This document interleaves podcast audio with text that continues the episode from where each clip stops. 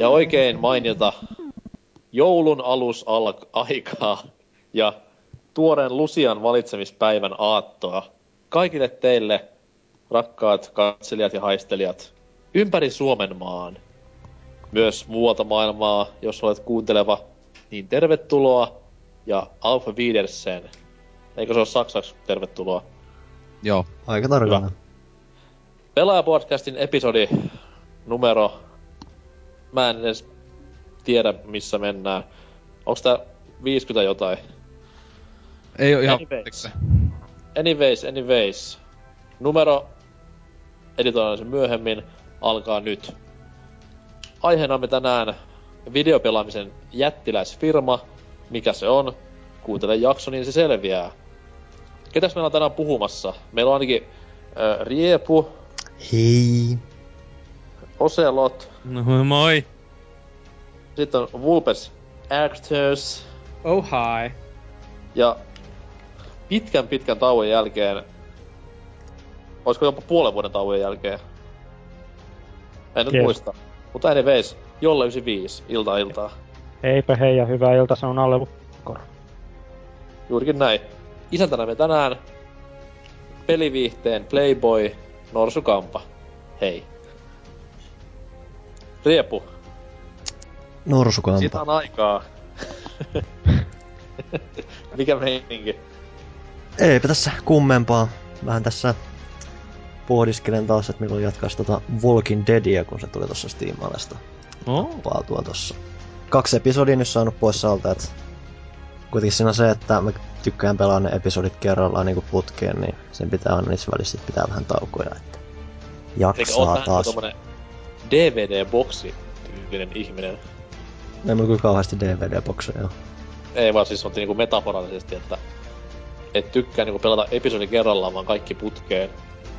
Vähän niinku jengi ostaa DVD-boksia. Niin siis sitä mä just meinasin, että mä pelaan yhden episodin kokonaan kerrallaan ja sen jälkeen mä pidän taukoa. Okay. Jatkan sit episodia. Koska noin nyt kuitenkin tommosia mitä 1,5 tuntia, 2 tuntia. Et se on semmonen hyvä peliaika siinä ja sitten saa hyvät tauot siihen väliin. Jossain päin Oselot häpeä parhaillaan. 16 tuntia putkeen pelannut tälläkin hetkellä Nessi Rygaria. Niin. Tää? Siis kyllähän nekin peliputket onnistuu, ei siinä mitään. Kyllä. Saanut Tales of Vesperiakin pelattua välillä ihan innostunut kunnolla. Mut siis 2 episodia takana. 2 episodia takana, 3 edessä. Et ihan... Onks ollut ihan paska? Periaatteessa... Siis ei se paska tietenkään oo yhtään. Siinä on vaan nyt se lähinnä, että... Onneksi tiesi etukäteen, että se peliosuus siinä on aika vähäinen. Et se on... Enemmänkin semmonen interaktiivinen elokuva, jossa välillä klikkaillaan, tehdään valintoja ja rämpytetään Q-näppäintä.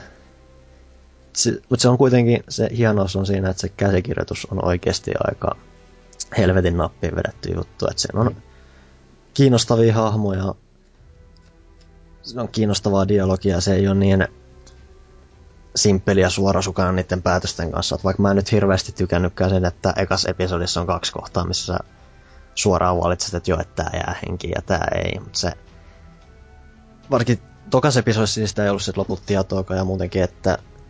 Niin kuitenkin selkeästi saa vähän miettiä, että okei, tää on tämmönen heppu ja tää on tämmönen, että saat oikeesti niinku miettiä, että mitä sä teet ja mitä siitä seuraa. Toki mä oon nyt yhden kaverinkin kanssa taas pelatessa jutellut, että mitä sen valinnat on vaikuttanut. Siinä välillä ei oo niin hirveet eroja, että jotkut jutut tapahtuu, vaikka sä et tekisit vähän eri lailla, mutta silti sen on, tulee se selkeästi oma fiilis, että sä muodostat sen oman tarinasi, joka sitä vielä tosiaan sit seuraa ihan mielenkiinnolla, kun se on oikeasti aika näppärästi kirjoitettu.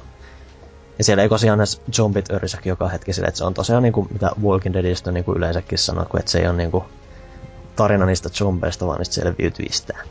Tietysti siinä episodin 2:ssa melkein päävihoista oli ihmisiä. Jep. Niin, kun luin zombit. No, kannattaa vielä nauttia ennen kuin tämä Activisionin niin sanottu raiskaus tulee sitten joku päivä markkinoille, niin silloin taas paska lentää tuulettaneen. Voi että ja kaikilla on kivaa. Quantum of Solace all over again. Toivottavasti ei. Pahoin pelkää. Mitä muuta? Eipä tässä kummempia, muuten aika lailla sivultin noin Steamalle tosta, ettei se ole mitään hirveä erikoista. Niin. Sanoo mies, jolla ei ollut luottokortteja käytössä tuolloin ja katkerana vieläkin. Mutta joo. Mennään eteenpäin. Vulpes. Mikä on homman nimi? Hienoa. Okei, okay, joo. Aa. Niin, totta kai. Aivan, kyllä. Mut hei, mennään eteenpäin tähän näin. Mitäs Oselot? Joo, Steam alle tosissaan meni ja sieltä tuli yksi jos toinen peli napsastuu itsellekin, että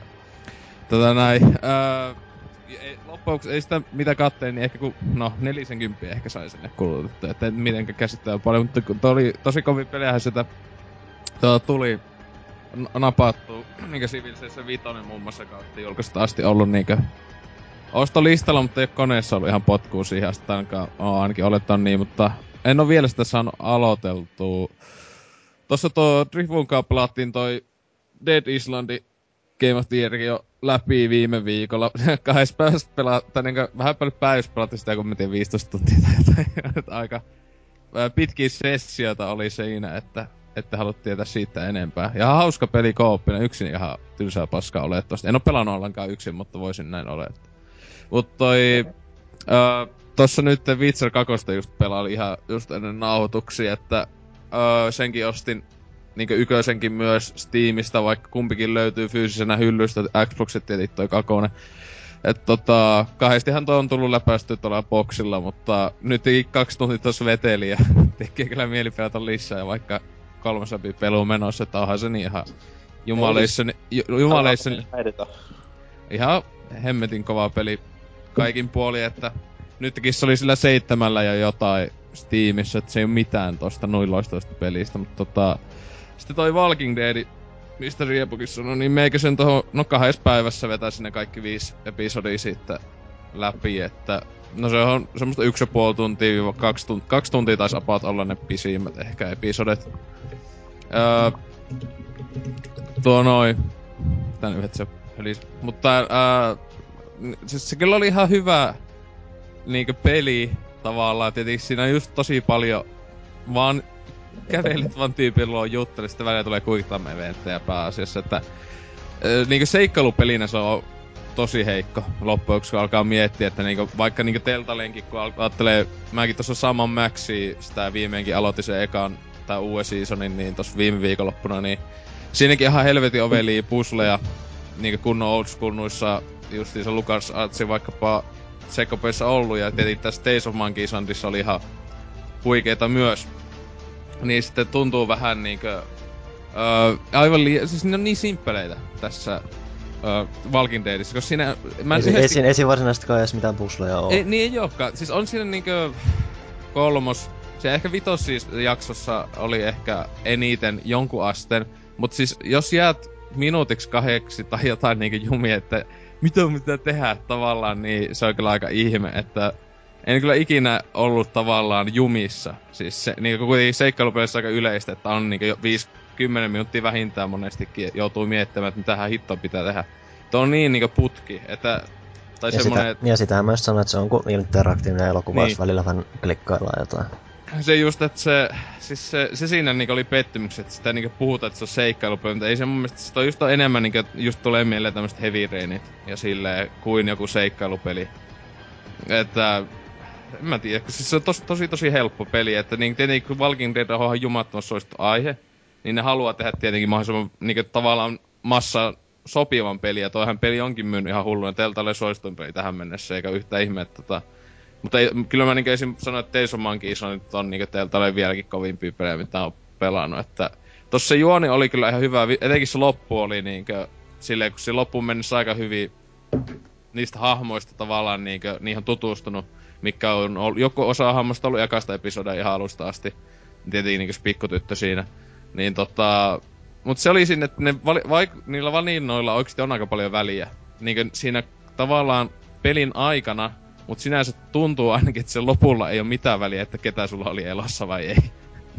Siis se, mitä mä lukinkin netissä, että on aika paljon saanut monet sanonut negatiiviset, että se siellä loppuuksien valinnoilla niin loppuun nähden, niin ei ollut oikein mitään vaikutusta. Sama juttu vaikka Mass Effectissa oli kolmosen kanssa, että siinä niin peli aikana sinänsä joo, mutta ei sitten loppu oikein mitenkään, mutta... Sehän voi olla, että ne tekee sen jatko-osia ajatellen silleen, että just jatko-osassa on helpompaa, jos siinä on niin lähtökohdat on kohtuu samaa. Siis kyllähän nehän on sanoo silloin kesällä nehän... vai milloin, että se on tulossa season 2. Siis nehän nimenomaan just kutsuu näitä viittä peliä, puhuu niinku kaudesta. Että joo, toi siis Episode 5 oli niinku season finaali. Joo. Se vähän niinku Sam & Max. Kyllä, kyllä. Samalla tavalla, että niitä tuli 3 seasonia, mutta teiltä oli näitä saman Maxeja, mutta tietenkin saman Maxissa se oli, että ne seasonit ei kai liittynyt pahemmin toisiinsa. Ja ainakin tää kuitenkin, niin että tässä kuitenkin loppu kuitenkin antaa jollain asteella niinkö siihen, että niinkö siis tavallaan, että hyvinkin voi olla tietyt samat hahmot siinä. Kerro siinä. Toki tästä lopusta. En tiedä, mitä vähän päälle viikon vanha tämä vitosepisodi, ettei ehkä viitti spoilata, mutta siis... Eikö, että siis, että jää silleen, että se hankala sanoo, että kun ne on sanonut, että tulee uusi season, että onko siinä uudessa seasonissa näitä vanhoja hahmoja vai kokonaan uudet. Ei oo mitään hajua siihen suhteen, että tietenkin se vaihtee senkin mukaan, että onko sulla elossa, kun siinähän pystyy siihen... Vimppa-episodiin pystyy menemään sillä tavalla, että nää oot vaan yksi. Et sinänsä peliaikana pystyy saada tapettua tai tapattaa tai jotenkin niin feilata niin pahasti, että kaikki muu paitsi. Siis se pikkutyttö kai ei voi kuolla. Vähän, joka on mun mielestä aika pöliä. Siis se on mulla ei koskaan niinku tullu edes, mutta teki mieleen testata. Siis kun siinä joissain kohdissa zombit hyökkää sitä kohtaa, pitää pelastaa. Mutta jos antaa zombin syyä sen, niin tuleeko vaan game over, joka on mun mielestä aika vitun tyhmää. Että kaikki muut hahmot saa kuolla, mutta se pikkutyttö ei. Mitä helvettiä. Mut niin. Ihan hyvä peli. Kai. Siis silleen... Ei todellakaan esim. Jonkun niin kovaa niinku hypeä kehuja ansaitse mitään niinku on saanut. Etenkin just pelaajallakin Pyykkönen nämä ihan liekeis ollut siitä silleen, että ei... En mä tiedä. Mä olin enemmän liekeissä just Tales of Monkey Islandista vaikkapa nyt tuolla on kesällä kun pelas sen. Noniin. Niin. Sellaista. Kiva. Ei mitään muuta vai? No, mitähän muuta? Innostuin tossa sen Skyfallin jälkeen, kävi kattoo niin noita vanhoja bondeja pitkästä aikaa. Ihan alusta asti siis aloin katsoa, että nyt on 4 ekaa. Thunderboltissa mä oon menossa 4. Että... Mä oon hyvä, kun tossakin katsellut noita jotain Dr. Nouta ja noita, niin miettinyt, että joskus ehkä yläasteella viimeksi nähnyt. Tai silloin katsellut, kun niitä tuli TV-stä aina silloin tällöin niinkö leffa viikossa aikana, en mä tiedä. Et ei siihen malliin, että aika... Joo, Maikkarihan näyttänyt niitä, jos miten monta vuotta. Siis, niin, siis tietenkin iät aina on tullut, siis kyllähän niitä tulee, mutta kuitenkin niitä on niin monta leffaa, mutta... Että kiva, että on sinänsä niinku muistaa leffoista pätkistä aina, että ai niin joo, tässä tapahtui noin, ja aina, okei. Et sillä ei sitten välillä mennyt leffat sekaisin, että tapahtuiko tässä sillä, ei ai niin joo. No etenkin niin Sean Connerin leffat, ne on hyvin samanlaisia sinänsä kaikki. No siis mä en ite yhtään dikkaa niinku just näistä 2 ekasta Bondista. Silloin se meno oli vähän niinku semmoista liian vanhoillista vielä, mut Goldfingerin jälkeen mun mielestä niinku löytyi semmonen kunnon Bondikaava. Niin. Ja siitä asti tottakai kaikki niinku Bondit lukuuttamatta näitä uusia paskoja on niinku täyttä kultaa. Kamo oli se Skyfall oli hyvä. Oikein hyvä. Siis Casino Royale oli hyvä. 1,5/5. Skyfall alkoi aika helvetin löysästi, mut kyllä siinä oli kyllä se alkoi ottaa vähän vauhtia sit. Skyfall ja Casino Royale voittaa Brosnanin Bondit ihan sieltä. Brosnan oli huonoimpia Bondeja mitä on ollut. Mä tykkäsin siitä silloin lapsena kun katoin. Että ehkä en mä kyllä silloinkaan niin paljon välittää. Niin, mut mä en oo just niin kattonut moneen vuoteen noita Brosnanin Bondeja. Mutta oli kyllä hyvä, kun ite katoin sen Skyfallin, niin sitten katoin heti perään sitten Casino Royale uudestaan, niin kyllä se Craig on vanhentunut parissa vuodessa aika paljon. Vaikka silleen niinku kasvoilta. Paljonko niitä leffoja niinku... On tos kyllä aika montakin vuotta nyt itseasiassa mennyt. No, mut esille kuitenkin miettii 6 vuotta, niin se näyttää vanhentuneen yli 10. Se onko se vuotta vaan Casino Royale ja Skyfallin välillä? Eikö se ole enemmänkin? 2006 kesällä se tuli tuo Casino Royale. Selvä. Voi, Daniel Craig parkaa. Mies vanhenee. Joo, mutta no siis Ihme, se on aika hullussa kunnossa kyllä. Että ei voi silleen sanoa, että olisi mitenkään rupsahtanut, mutta näytti siis Casino Royalessa nuoremmalta. Joo, mutta siis tää tarkoittaa sitä, että uuden Bondin haku pitää käynnistää mitä nopeimmiten. Sillähän on joku sopimus kuitenkin ainakin mitä yhdestä leffasta vai mitä se on. Niin, mutta silti se voi ostaa ulos ja palkata tilalle uuden Bondin. Oma suosikkini totta kai menehtyi kesällä, Michael Duncan, mutta ehkä se tästä joku muu tummahipinen näyttelijä saa sitten tämän pestin. Ja Siegel. Ei, kyllä se pitää tummaihoinen olla, ehdottomasti. Sen jälkeen nainen. Tähä. Tummaihoinen nainen. Joo, Queen Latifah Bondiksi. Damn woman! Olis. Se ois ihan, siis 7 dikkaas. Jos se ois Bondina, niin se ois vitu hakkas jätkät paskaksi sieltä. Tai sitten missä viipyy niinku takavuosien piirretty James Bond Jr. aiheesta tehty leffa. Siis Bondin nuorena. Se on törkeän päällikkö piirretty aikanaan. Okei. Mä ikinä nähnyt sitä, eikä ihan hyvää, etten oo nähnyt. Ja mäkään en varmaan kuullutkaas. Sieltä lauantai-aamuisin 3:00, kun oli tämä... Mikäs perkele sen nimi oli? Joku karuselli vastaava. Siellä niinku... Tämä Essi Vuorela, joka siis on... Tämä laulajaneito Club for Fifeista, ei kun mistä helvetistä, en nyt muista. Se siellä juonsi, Fröbelin palikat soitteli. Myrstinnut. James Bond Junior ja muut tämmöset paskat oli ohjelmistossa, niin kyllä oli ihanaa. Onko mä vaan Jonne, kun mä en muista? Kyllä. Ei kyllä sano mullekaan mitään, tää on näitä 80-luvun hienoituksia. Oliks Bondi silloinkin aina joka skeneessä sängyssä siellä ja ajoi jollain Aston Martinin minimopolla ja jotain? Eikö se oli kuitenkin James Bond Junior? Ei kaatanut naista niinku heinää ja... Dokannu Martinia. Tossa naisten kautta se on huvittanut ihan helvetisti tässä näissä vanhossa se tyyli, miten sen isken naisi. Tossa Godfingers, niin se sinänsä on vittu raiskaa sen pussiin. Silleen, ei vittu oikeesti mitenkään, tää vaan niinku kaataa maahan ja alkaa niinku paneemaan. Silleen, Jesus fucking Christ, oikeesti. Tätäkö tyyppiä pitäis pitää hyvänä niinkö jätkänä? Mut se ois kyllä hienoa, jos tää James Bond Junior ois ollut niinku... James Bondin nuoruuden päivät niinku samalla kaavalla, eli siis Bondi pokailee teinityttöjä Ostadilla ja ajelee Honda Mankilla ja vetää vodkaa ja Martinia sille sekaisin suoran pullosta ja... Ei helvet, se ois hienonta ikinä.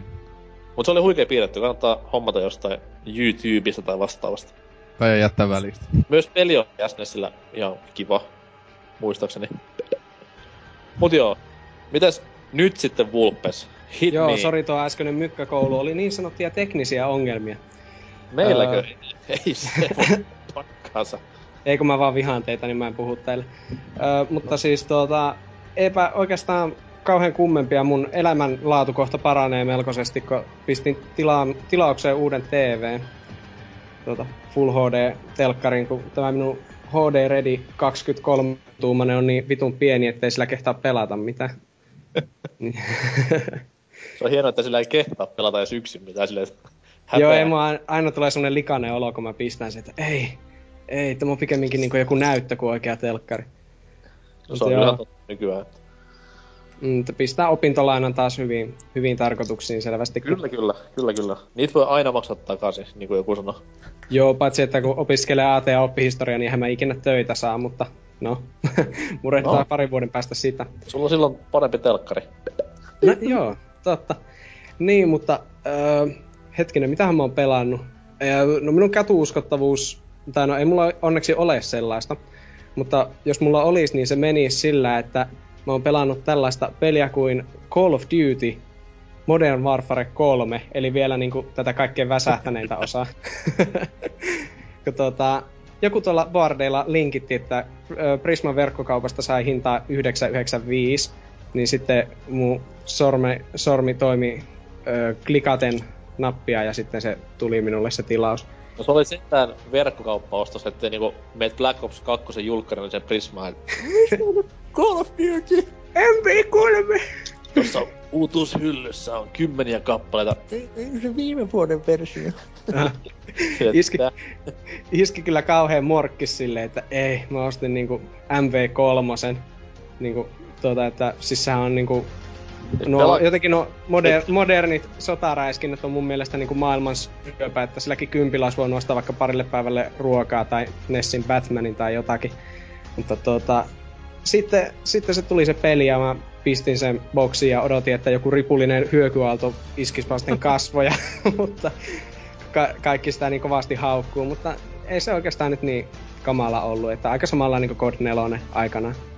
Siis yhä edelleen yksin peli on ihan kivaa, kun katsoo sivusta. Ja joo.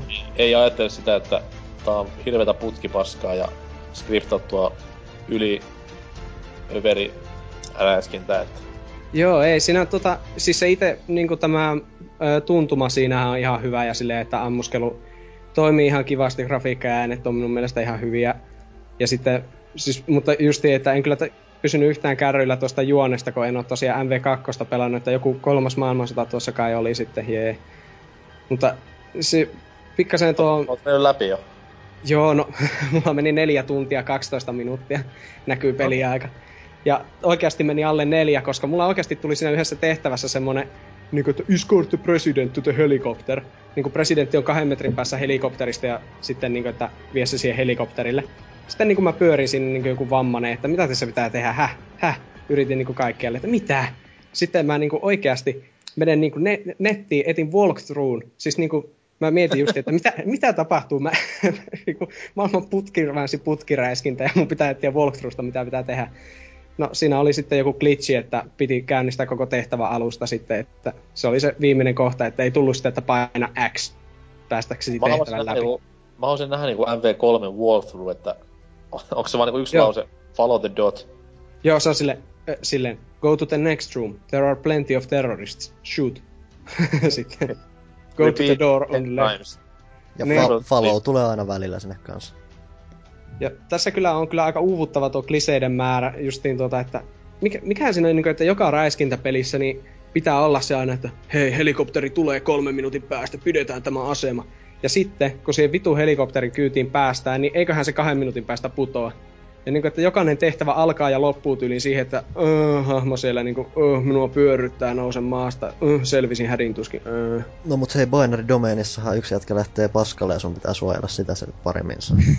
Se olisi kyllä tuonut tähän vähän persoonallisuutta. Mutta joo, ei tuosta varmaan enempää. Vuoden vanha peli, kokonainen ihminen maapallon päällä on pelannut sitä, patsi minä, joten joo. No nyt mä oon senkin pelannut ja en kyllä aio monin peliin varmaan koskea, kun on tuo Halo 4:nkin. Mimmonen tehtävä olisikaan ollut? Protect the president. Obama vääntää tuubaa. Obama vääntää ulkohuussissa tuubaa ja pitää siinä ampua sissisotilata ympäriltä. Kyllä vaan. Mut hieno, erittäin upea ostos ja onneksi meni taas Activisionille hyvät hynät siitä. Joo, kauheet. Mitäs Jolle 95? No, mitä on tapahtunut sitten viime kästin? Tässä on ainakin aloitettu autokoulu, jää! Oh. Yeah, uhriluku on 0 vielä toistaiseksi. No, älä huoli, kyllä se siitä vielä nousee. Niin, kyllä se sitten vielä nousee. GTA vedetään siellä. Turussakin on tullut ajeltu, että jos NK vielä siellä asuisi, niin kiihdyttäisi vaan sitä päin. Mitä autokoulua käyt? Ajaksi, Young Driversi? Yksityistä ajo-opetusta. Perkele. Oot tullut siis Paimion liukkaalla radalla? En oo siellä vielä ehtinyt käymään. Tästä tuli nyt sisäpiirikästi. Hajotkaa kaikki kuulijat tylsyyteenne.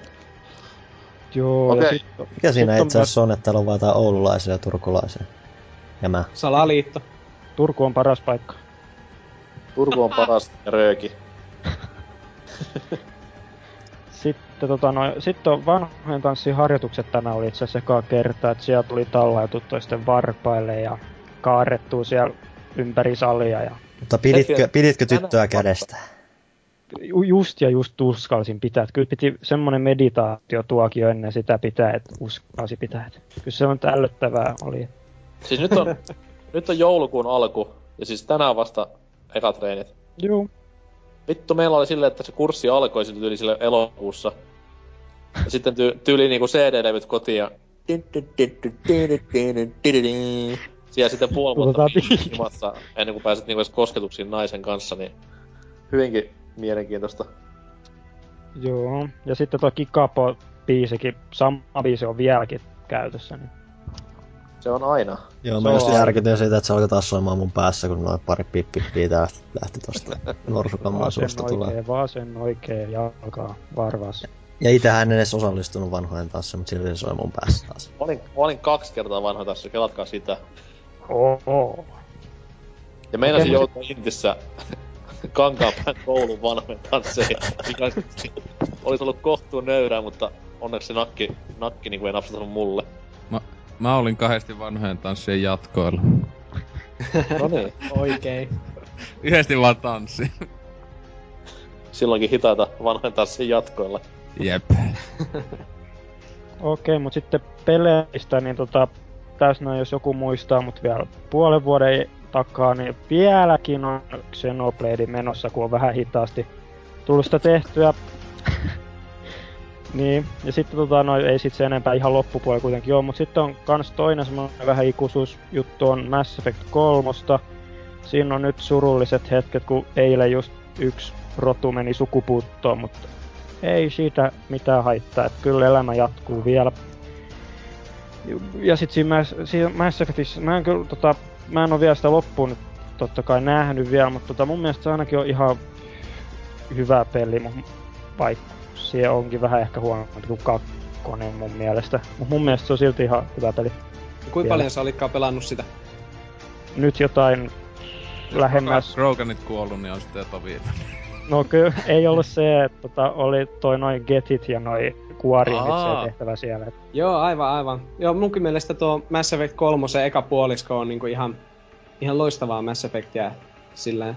Kyllähän se loppuun asti meikä tykkäs paljon, enemmän kuin kakosesta. Joo. Eikö teet kuttina se loppukin on jopa ihan jees?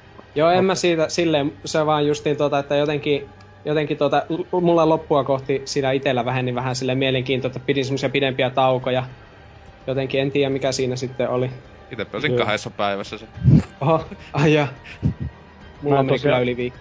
Mä en jaksa pelata sitä peliä muuta kuin tehtävää päivässä. Ja sinne ihmissuhdekeskustelut siellä sitten Normandilla, että sitten aina taukoja. Sitten huomenna taas lisää. Tämmönen episodipohjainen Mass Effect. Niin. Mutta sitten se oli kyllä oikein huvittava kohta, kun tuli se jotain, että piti mennä sinne omaa hyttiinsä ja sitten piti kutsua niitä kaikkia tyyppejä sinne. Et se oli huvittavaa, kun eka kutsuttiin se traineri, se mikä navigaattorityyppi sinne hyttiin. Sitten tuli se suihkukohtaus, kun mä pelaan tosiaan naiselle sitä. Sitten kutsuttiin seuraavaksi James sinne, niin sitten sen kanssa tuli sellainen jäätävä flirttikohta. Sitten sen jälkeen vielä kutsuttiin se ihmeen joku TV-reporteri sinne, niin sitten senkin oli vähän flirttiselle, että kun on sellainen yhdellä kertaa jäätävä ralli siellä niin omassa ytissä. Se oli kyllä aika hauskaa.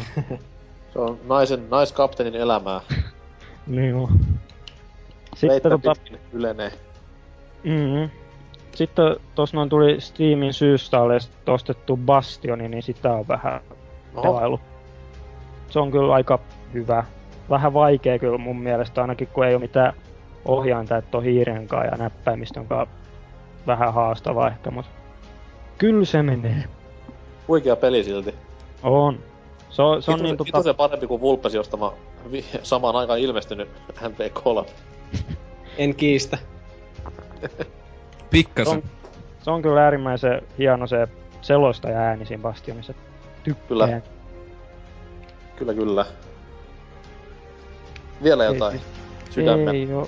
Ei oo enää sydämelle teille jaettavaa. Onko Turussa jo lunta? Joo, täällä just, jos joku on seurannut säätiedotuksia, niin nyt alkaa jäätävä lumimyrsky juttu. Huomenna saavun, perkele! Perkele, täällä on ihan jäätävästi tulee lunta.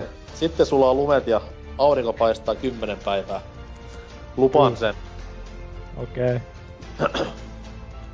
Myös lupaan sen, että nyt alkaa niinku uusi konsolisukupolvi. Wii tuli eilen. Yllätys. Varmaan 2 viikkoa myöhässä tänne Kiviselle saarelle Välimeren keskelle ja ei siinä mitään. Konsolipaketti tuli niinku luvattiin ja no pelithän tottakai jäi tulematta vielä, että ne on jossain postin limbossa, mutta onhan konsolihan kiva hypistellä tossa ilokseen. Sä vois leikki niillä päivityksillä sitten. Joo, ja siis onhan sillä pädille tehty kiva leikkiä silleen salko, mutta... Eikä nyt huomenna, kun pääse Suomeen, niin siellä odottaa Amolla ihanainen paketti, jossa myös pelit tällä kertaa mukana. Onko Suomessa muuten sitä, onko Suomessa sitä tai niinku nyt Maltallakin, niin onko sitä YouTube-juttu Viulle ollenkaan? Kun Amerikassa ainakin on. Siis täällä ei ainakaan vielä näy. Toki mä en sitä vielä päivittänyt ihan, mutta anyways. Okei. Okay. Mutta, se on huomisen juttu ja se, tai milloin ikinä kästi tulekaan ulos, niin tämän päivän juttuja, who knows.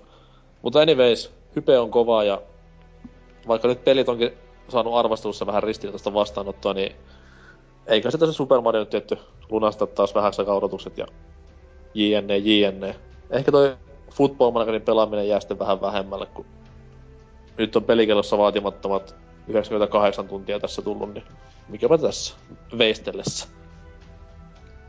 Kävin myös äänestämässä Pelaajaboardien hienoon äänestän vuoden leffaketjuun, jota sinunkin kuulija kannattaa mennä tykittelemään sinne omia mielipiteitä. Jos se näkyy yhtään vuoden leffana Avengersia tai jotain semmoista, niin ei jessus sentään. Mä yritin kyllä parhaani, että mä dumaisin niin paljon sitä leffaa, koska siis sehän on läjähöyräävää paskaa. Tai siis kun mä se kattelin sinänsä tossa ihan toissapäin vai milloin sen nyt niinkö uudestaan tai no koneelta katsoin sen nyt, kun vielä elokuvissa kävi viimeksi, niin siis se on just niin kesäleffa oli kun sitä. Ei se oikeesti niinku tälleen syksyä, se on niin vakio tommonen toiminta. Ja siis mä en ymmärrä miksi se on siis silleen kun jengi huutaa 5 tähtee. Siis se on just semmonen perus efekti popcorni hömppä. Joo. Mitä esimerkiksi kun Transformers oli. Ja sitten Transformers on semmonen, että paskaa, hyi helvetti. Kyllä on nyt vittu Transformersin voittaa silleen, että onhan tossa oikeesti niinku hyviäkin kohtia niinku paljon, ja olihan se silleen siistiä nähdä ne kaikki Hulkkia nämä taistet toiseen, jos tykkää niistä. Ollut. No kun jos tykkää niistä, mutta ei se munkaan mielestä kuitenkaan vitu lähellekään voi elokuvaa, ei missään nimessä. Ihan ok pätkä, jonka kattoo ainakin yhdesti. Avengersissa oli, tämä dialogi oli paljon parempaa kuin itse asiassa juoni, silleen mä kyllä nauroin siinä parin otteeseen. Joo, se on huippu se Hulkki, kun hakkaa siinä. Downey Juniorin niinku vitun itse liimattu mukaan hauskat jutut silleen niinku, että voi Jeesus sentään, että voiko olla paskempaa niinku dialogikässäriä tolle hahmolle tehtyä. Niin, mutta tietenkin sekin Downey Jr. siitä esiintymistä siis siitä, joko tykkää sitä näyttelijästä tai ei, kun se kuitenkin niinkö monesti vaan näyttelee vähän niinkö itseään. Melkein hahmo kuin hahmo, niin se aina näyttelee vähän silleen tolleen minkälainen se on. Vitun joskus se oli Ally McBealissä, se oli hyvä. No Kiss Kiss Bang Bang. Kiss Kiss Bang Bang on sen mun mielestä loistavin leffa, jossa se jätkä on ollut, että kattokaa se. Kattokaa Ally McBealia mieluummin. Eikä vituus kato. Hullun kova sarja. Ei! Vauvatkin tanssii. Niin. Fuck. Ajattele, siinä oli aikansa netti-ilmiö Ugachekan vauva. Voiko olla sarjalla niinku tommonen enemmän pop-tuntemusta? Ei. Oi voi. Oikeesti ihan jäätävän paskasarja sekin. Mutta joo. Mulla ei muuta asiasta. Siirrytään tästä näin harmonisen ja mieltä lämmittävän musiikkikappaleen myötä tauolle. Ja sitten puhutaan vähän uutisista. Kaikki sanoo moi moi. Moi moi.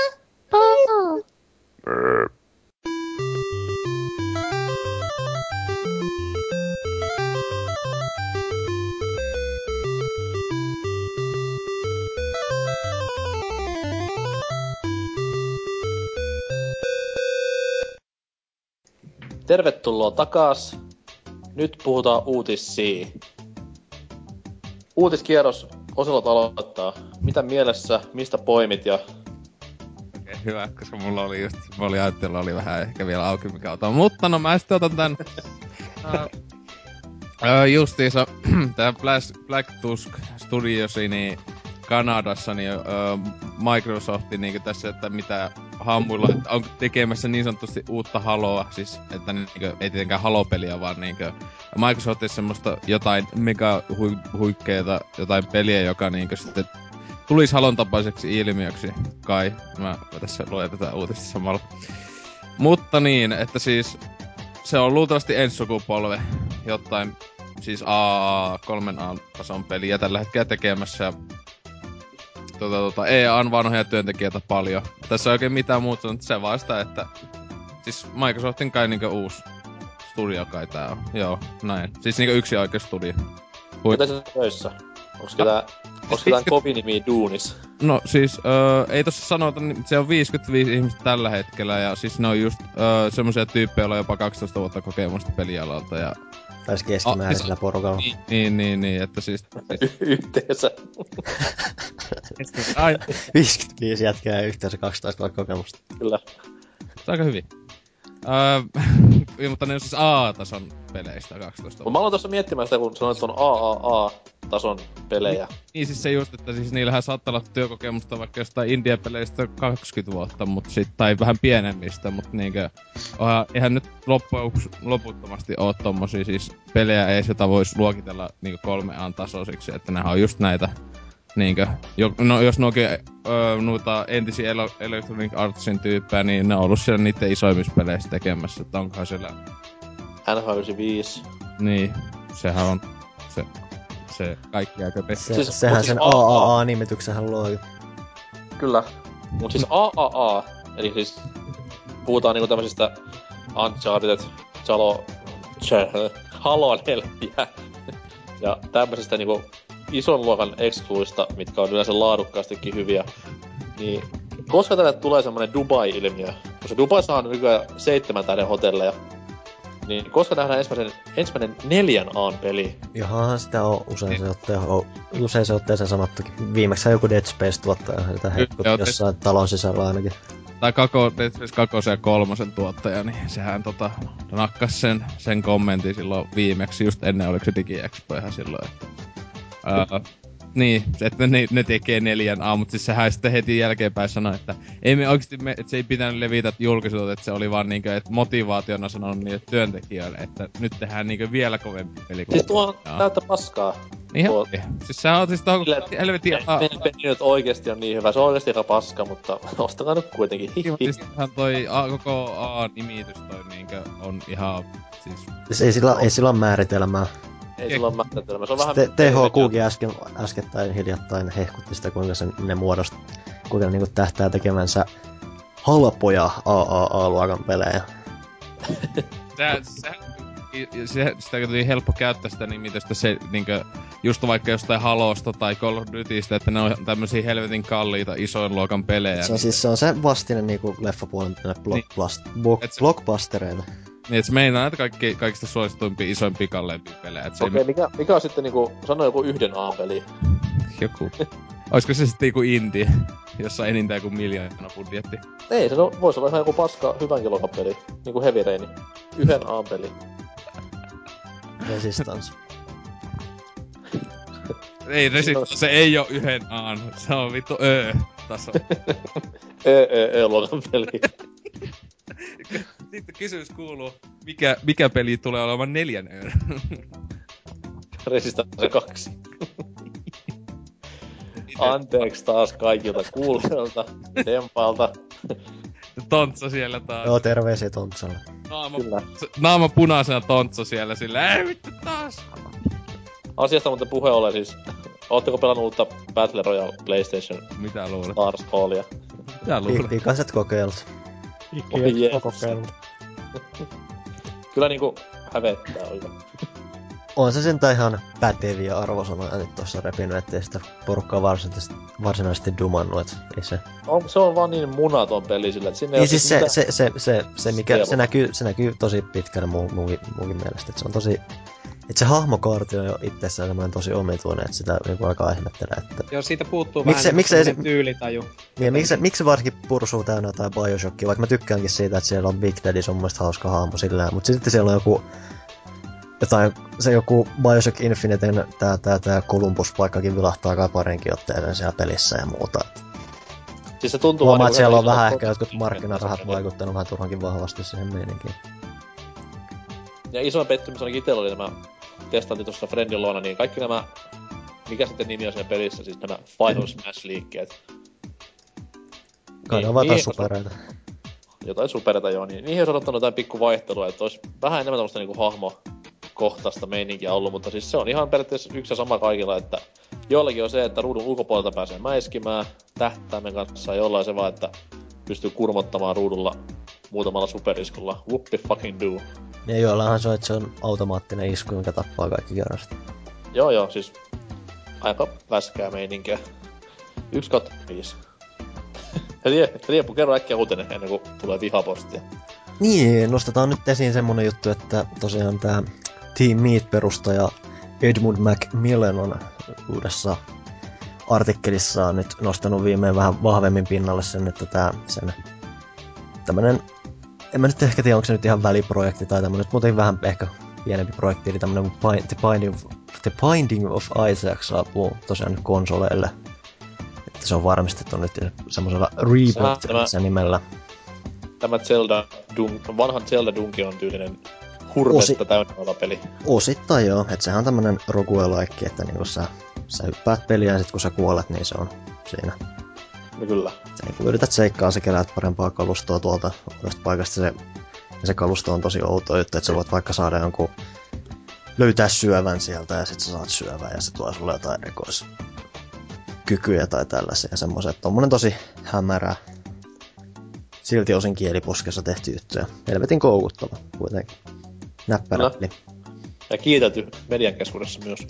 Joo, ja on toi muutenkin tommoneksi pieneksi indie-peliksi ihan menestynyt hyvin. Se on niinku ilmoitettu just, että se on 1,000,000 kappaletta myynyt tietokoneella. Ja tosiaan nyt konsoleilla yrittävät tuoda sitä vähän uudistettua. Siinä on 16-bittinen graffatyyli, kooppi, täysin uutta sisältöä. Ja sitten ne yrittää kans vielä uudestaan, että ei ole varmuutta, että millä alustolle tulee, mutta ilmeisesti Microsoft ja Sony on ollut kiinnostuneita siitä, minkä ohella ne yrittää vielä... Kuitenkin. Mitä? Ladattava vai fyysinen? Ei tiedä vielä. Siis ladattava kai? Ladattava se todennäköisesti on. Ei se niin iso peli ole. Mutta siis varsinaisesti ei tiedetä tosiaan, että minne alustoille se tulee. Että siinä ei, niinku, noista julkaisupuolista ei ole puhuttu vielä tarkasti. Tosiaan Sony ja Microsoft on ilmeisesti kiinnostuneet, ne yrittää kans... tuolla uudella graffatyylillä kosiskella vähän Nintendo, joka oli jo aikaisemmin dumannut ton pelin saapumisen 3DS:llä. Joo, siis nehän nimenomaan itse blokkas sen. Niin, siis nehän siis oli kysynyt tosiaan ehdottanut Nintendo, että voiko tää tulla 3DS:llä, ja sit sen sisältö ei miellyttänyt, niin tules vaan, että nope. Itelläkin se Steamissa ollut lisäosineen ostettuna kesäaleista asti, mutta en ole vielä saanut asennettua peliä. Kyllä tuo hyvältä näyttää ja kuulostaa, että on... Se on tosi näppärähän moneet, varsinkin jos on joku puoli tuntia aikaa tappaa, niin se laittaa mielellään rullaa. Joo, siis siitä just että se on semmonen kiva, että ei niinkö, että jos ei ole paljon aikaa tai semmonen, jos jotain pikkupelattavaa haluaa, niin sillä. Pikkupelattavaa ja silti Nintendo sanoi ei. Voi Jeesus sentään, logiikka. No, ehkä se käytti liian vähän balanceboardia tai jotain vastaavaa. No siellä oli kuitenkin kans se, että siellä on Isaac pojan äiti jahtaa sitä poikaa säädettää muurata sen, koska Jumala käski tehdä sen. Niin, se on vähän ehkä epänintenomainen peli. Vähän. Kyllä. No, toivotaan kuitenkin, että saa myös kontrollilla paljon ystäviä ja ostajia. Ehkä joku päivä nähdään jatko-osaa tälle, mutta please, ensin Super Meat Boy 2. Please. Sillähän on nyt kans tosiaan Team Meatillä ihan uusi peli kans mennyt tekeillä tää joku Mutgenix, minkä pitäis niinku olla ton Macmillanin oudoin peli, mitä se on koskaan tehnyt. Mikä kertoo aika... Missä on Meat Boy? Se on tehty jo. Nythän joku fani itse asiassa oli tehnyt jonkun 3D-version Meat Boysta. Ja se pitää sitä ns. Panttivankina niin kauan, kun se saa jonkun verran rahaa laitettua hyvän tekeväisyyteen. Ja sit se vapauttaa sen pelin. Ovela. Mutta ihan näppärän näköinen peli, se on joku Super Meat Boy Galaxy-niminen. Joo. Jos YouTubesta löytyy juttua. Kyllä, kyllä. Jolle 95. Teikäläisen uutinen ei lupaa kovin hyvää. No ei lupaa. Täällä Pelaajanlehden, tää näin nettisivulla on tällainen uutinen, kun Zelda sanoo wub wub. Elikkä tällainen ihme artistin tällainen selain peli, että valitettavasti ei oo Tauski, vaan Skrillexin selain peli. Jee. Mä en itse asiassa tiedä yhtään Skrillexin biisiä nimeltä. Mutta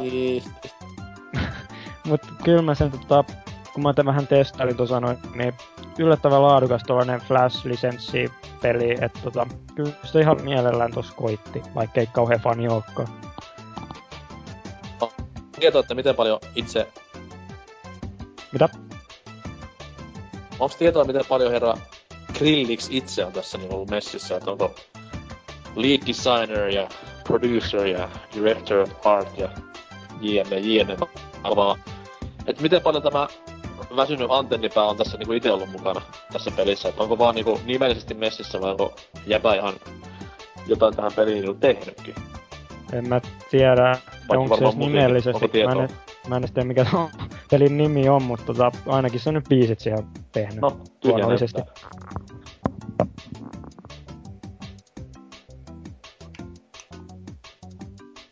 Kiitti Skrillex, hei. Nyt Norsukamman ääni menee vähän niinku tommoseksi Optimus Primiksi välillä. Kyllä. Joo. Ei pidä paikkansa. Olen Starscream. Sillä onkin viehättävä ääni. Kohta kauhempi. Kohta sä kuolet. Mut siis oli hienoa, että jolle mainitsit tästä asiasta, että Tauski-selainpeli olisi semmonen, että niinku sen ostaisin välittömästi. Joo, mutta lähtee vittuun nyt tästä käsittelystä. Semmonen niinku Hotline Miami-tyylinen ylhäältäpäin kuvattu räiskintä, jossa itkin Turun ja Raision keskustaa Tauno laittaa menemään ja totta kai miehen soundtrack olisi hyvin vahvasti läsnä. Ostaisin heti ja Kickstarterilla antaisin kaikki rahat. Ei todellakaan vaan siis oikeesti hyvä idea. Remedy, make it happen. Tai joku muu, Rovio, EA, joku. Saattaa olla, että siinä nousi siis tuotantoarvot niin korkeiksi, ettei pystyisi oikein lähtemään kukaan mukaan, ettei sitä olisi vaan kannattavaa tehdä sitten. Joo, vaikka Tauskilla on miljoonittain faneja onkin ympäri maailmaa, että... No on! Ja siis äijähän täytti 50 tossa pari viikkoa takaperin. Oli ihan Ilta-Sanomien nettisivuilla juttua asiasta. Otsikolla Tauski 50V. Mitäs se menikään? Siinä on siis kuva tästä, mikäs se vitun BB-nevari on se... BB-Antti. BB-Antti, kuin nuori Tauski. Ja sit siellä oli kuvat. On se kova, on se vaan kova äijä. No, saatiinpahan Tauski tähänkin kästiin jollain tavalla mukaan. Mitäs Vulpesin niinku groundbreaking news? Joo, hetki tuosta mielikuvasta vaan nousi tuolta vähän oksennus kurkkuun, niin pitää vähän rykiä. No niin. Jumalauta. No niin, mutta tämä minun uutiseni koskee erästä suosikki pelifirmaani, nimittäin Halon tehnyttä Bungieta, eli Bungieta, ja näiden tulevaa peliä, josta nyt on paljastunut yksityiskohtia ja konseptikuvia. IGN Entertainment näitä nyt vuosi ulos.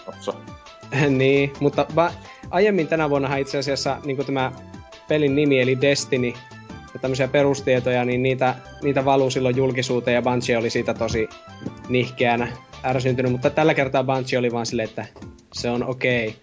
Ja nämä tiedot, mitä tässä on, niin Bungie on vahvistanut, että ne on ihan oikeita, mutta ne ei ole niin kuin Bungielta itseltään, vaan niin kuin Bungien palkkaaman mainostoimiston kokoamia tietoja. Eli niin kuin kolmannen osapuolen näkemyksiä pelistä ja sen tarinasta. Ja sitten mitä tästä nyt tiedetään, että peli sijoittuu noin 700 vuoden päähän nykyhetkestä tulevaisuuteen, jolloin ihmiskunnan rippeet asuvat maapallon viimeisessä kaupungissa. Ja sitten tähän liittyy firmalle tyypilliseen tapaan mystinen avaruusalus ja ulkoavaruudesta tulevia örkkejä. Ja... Mitä? Onko ulkoavaruusrengas? Ei, vaan semmoinen salaperäinen valtava pallomainen avaruusalus, vähän niinku toinen kuu. Onko päähahmo tällainen niinku yksittäinen haarniskaan puheutunut avaruusmariini? Tai edes maratonari.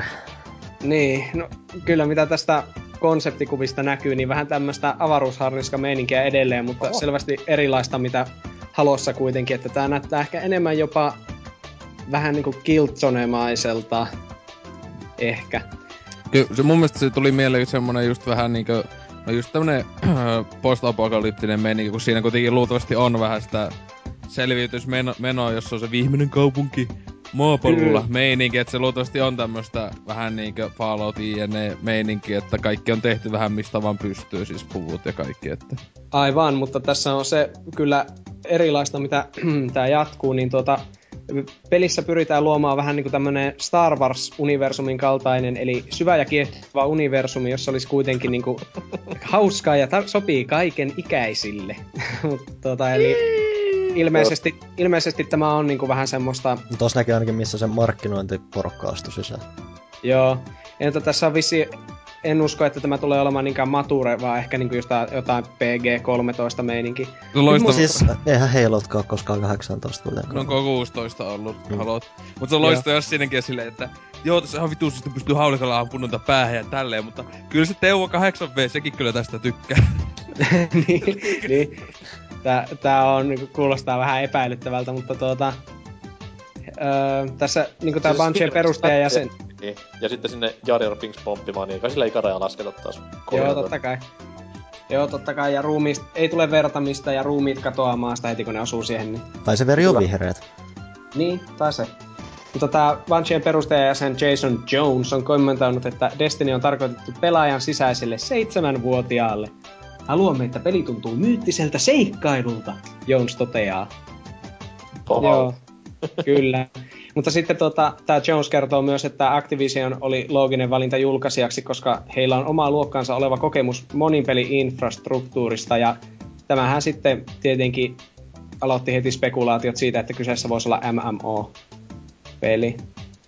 Niin, tai sitten kommentti johti siitä, että eikö Bungiella diili Activisionin kanssa? On. Niin. Ei siinä paljon vaihtoehtoja silloin. Ei. niin, joo, aivan totta. Me Activisionin juuri tässä julkaisijaksi, koska olemme heidän yksinkertaisesti pelitalonsa nykyään. Niin. Ia olisi ollut ehkä kivempi, mut meillä nyt kävi näin. Niin. Tää, on tulossa kuitenkin vielä... numeroa. Ilmeisesti tulee tälle sukupolvelle, ainakin siinä näkyy näitä Xbox 360 ja PS3 logot, eli jos tää on MMO, niin tämä on kyllä aika ihmeellistä sitten. Ylipäätään mun mielestä tosi ihmeellistä, että jos tosissaan mukaan tulee niinku tän sukupolveen. Et siinäkin, eikö siinä ollut, että jotenkin mahdollista, että se oli vaan niinku, niinku konsoleiden vähän niinku vanhat logot tai silleen. Niin, että ne on vaan placeholderina siinä voi olla. Niin, nimenomaan kannattaa muistaa tuon tosiaan, että se on ensinnäkin se ilmeisesti markkinointiporukan vuotama juttu ja...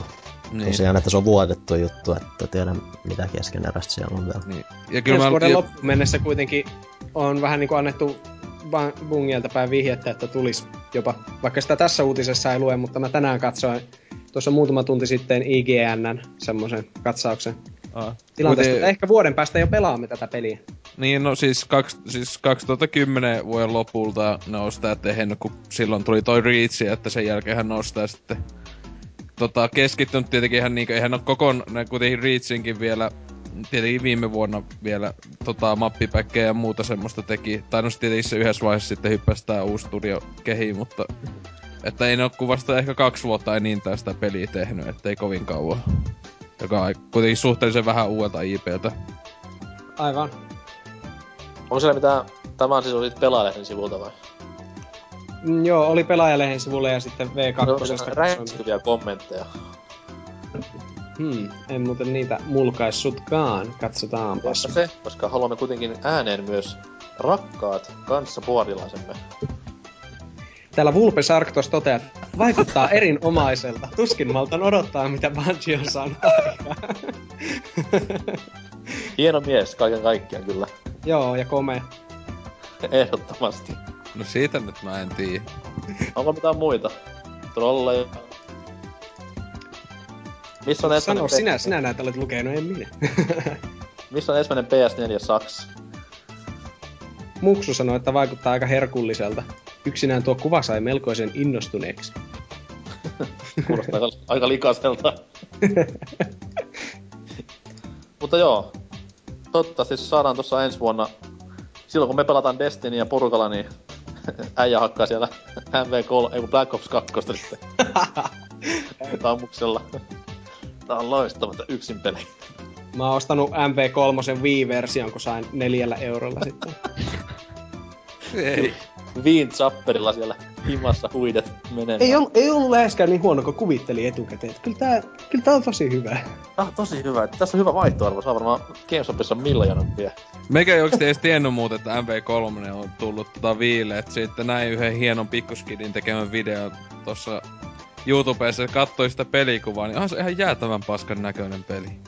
Siis ei niinku vaan ulkoasutaan, mutta en ikinä haluaisi pelata MV3 viillä. Mut siis eikö MV3:lla on ihan oma nimensä viillä, mut sit eiks tämä Modern Warfare 1, sillä oli joku lisänimi. Reflex. Joo, ja se tuli tasan vuoden niinkö myöhässä. Tai... Eikä sitä näet 2 vuotta.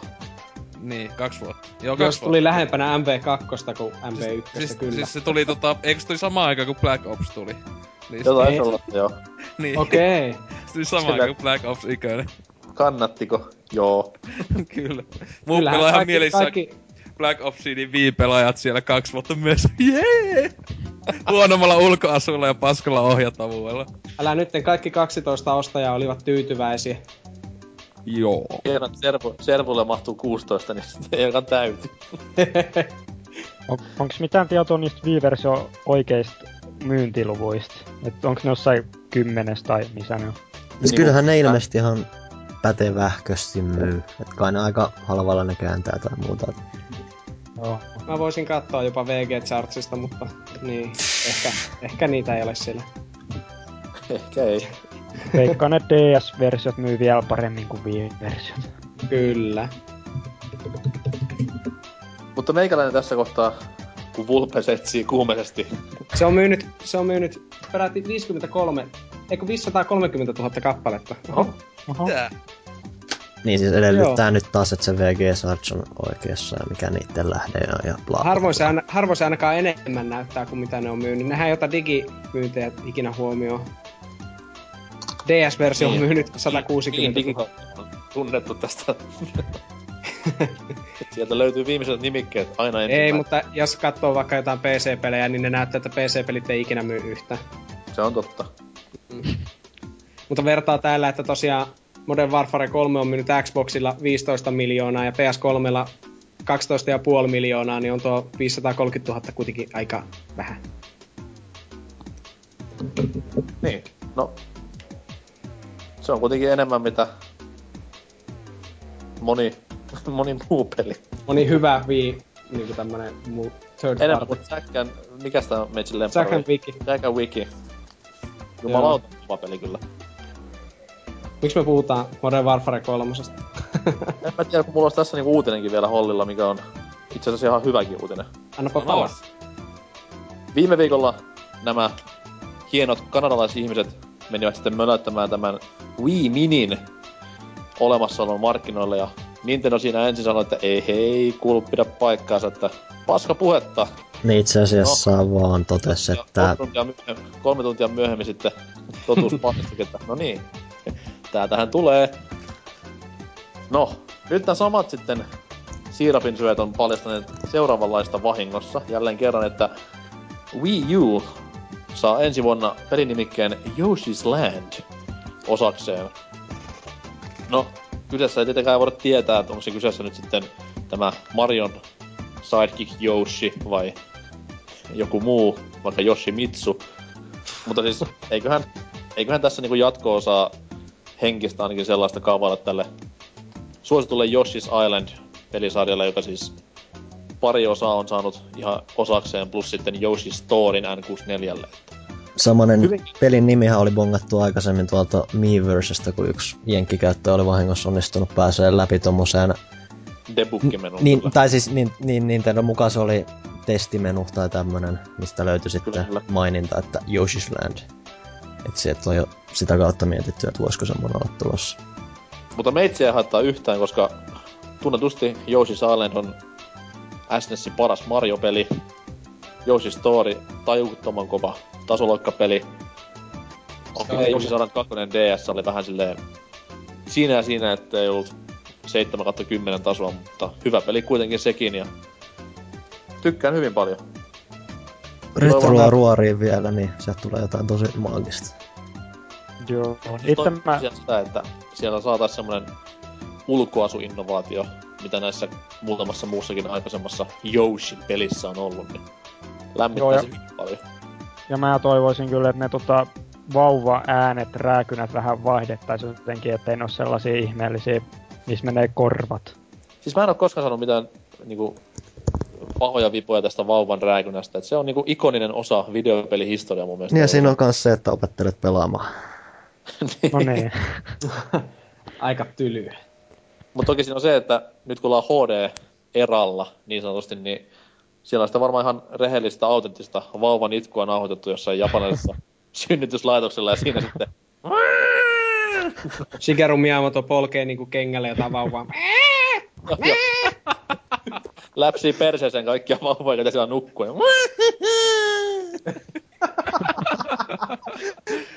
Se making of siellä jossain bonuksella näkyy sitten videota. Joo. Nintendo Direct-videolla silleen Satoru Iwata. Ja näin teemme Yoshi's Land-peliä. Shigeru hakkaa kepillä lapsia jossain tarhassa silleen saatana. Sidottuja lapsia, johonkin pylvää se sidottu. Nintendo, family first. Toivotaan, että näin kävisi. Urotora realismia. On se hieno firma kyllä. Sen takia aletaankin puhumaan katkon jälkeen Nintendosta, hei. Haha! Hajotkaa aasinsiltanne. Oli muuten sen verran hyvä tässä kohtaa, että mennään ottaa henkeä tauolle tämän huikean aasinsillan myötä. Huhhuh. Nähdään pian, Mario. Plus.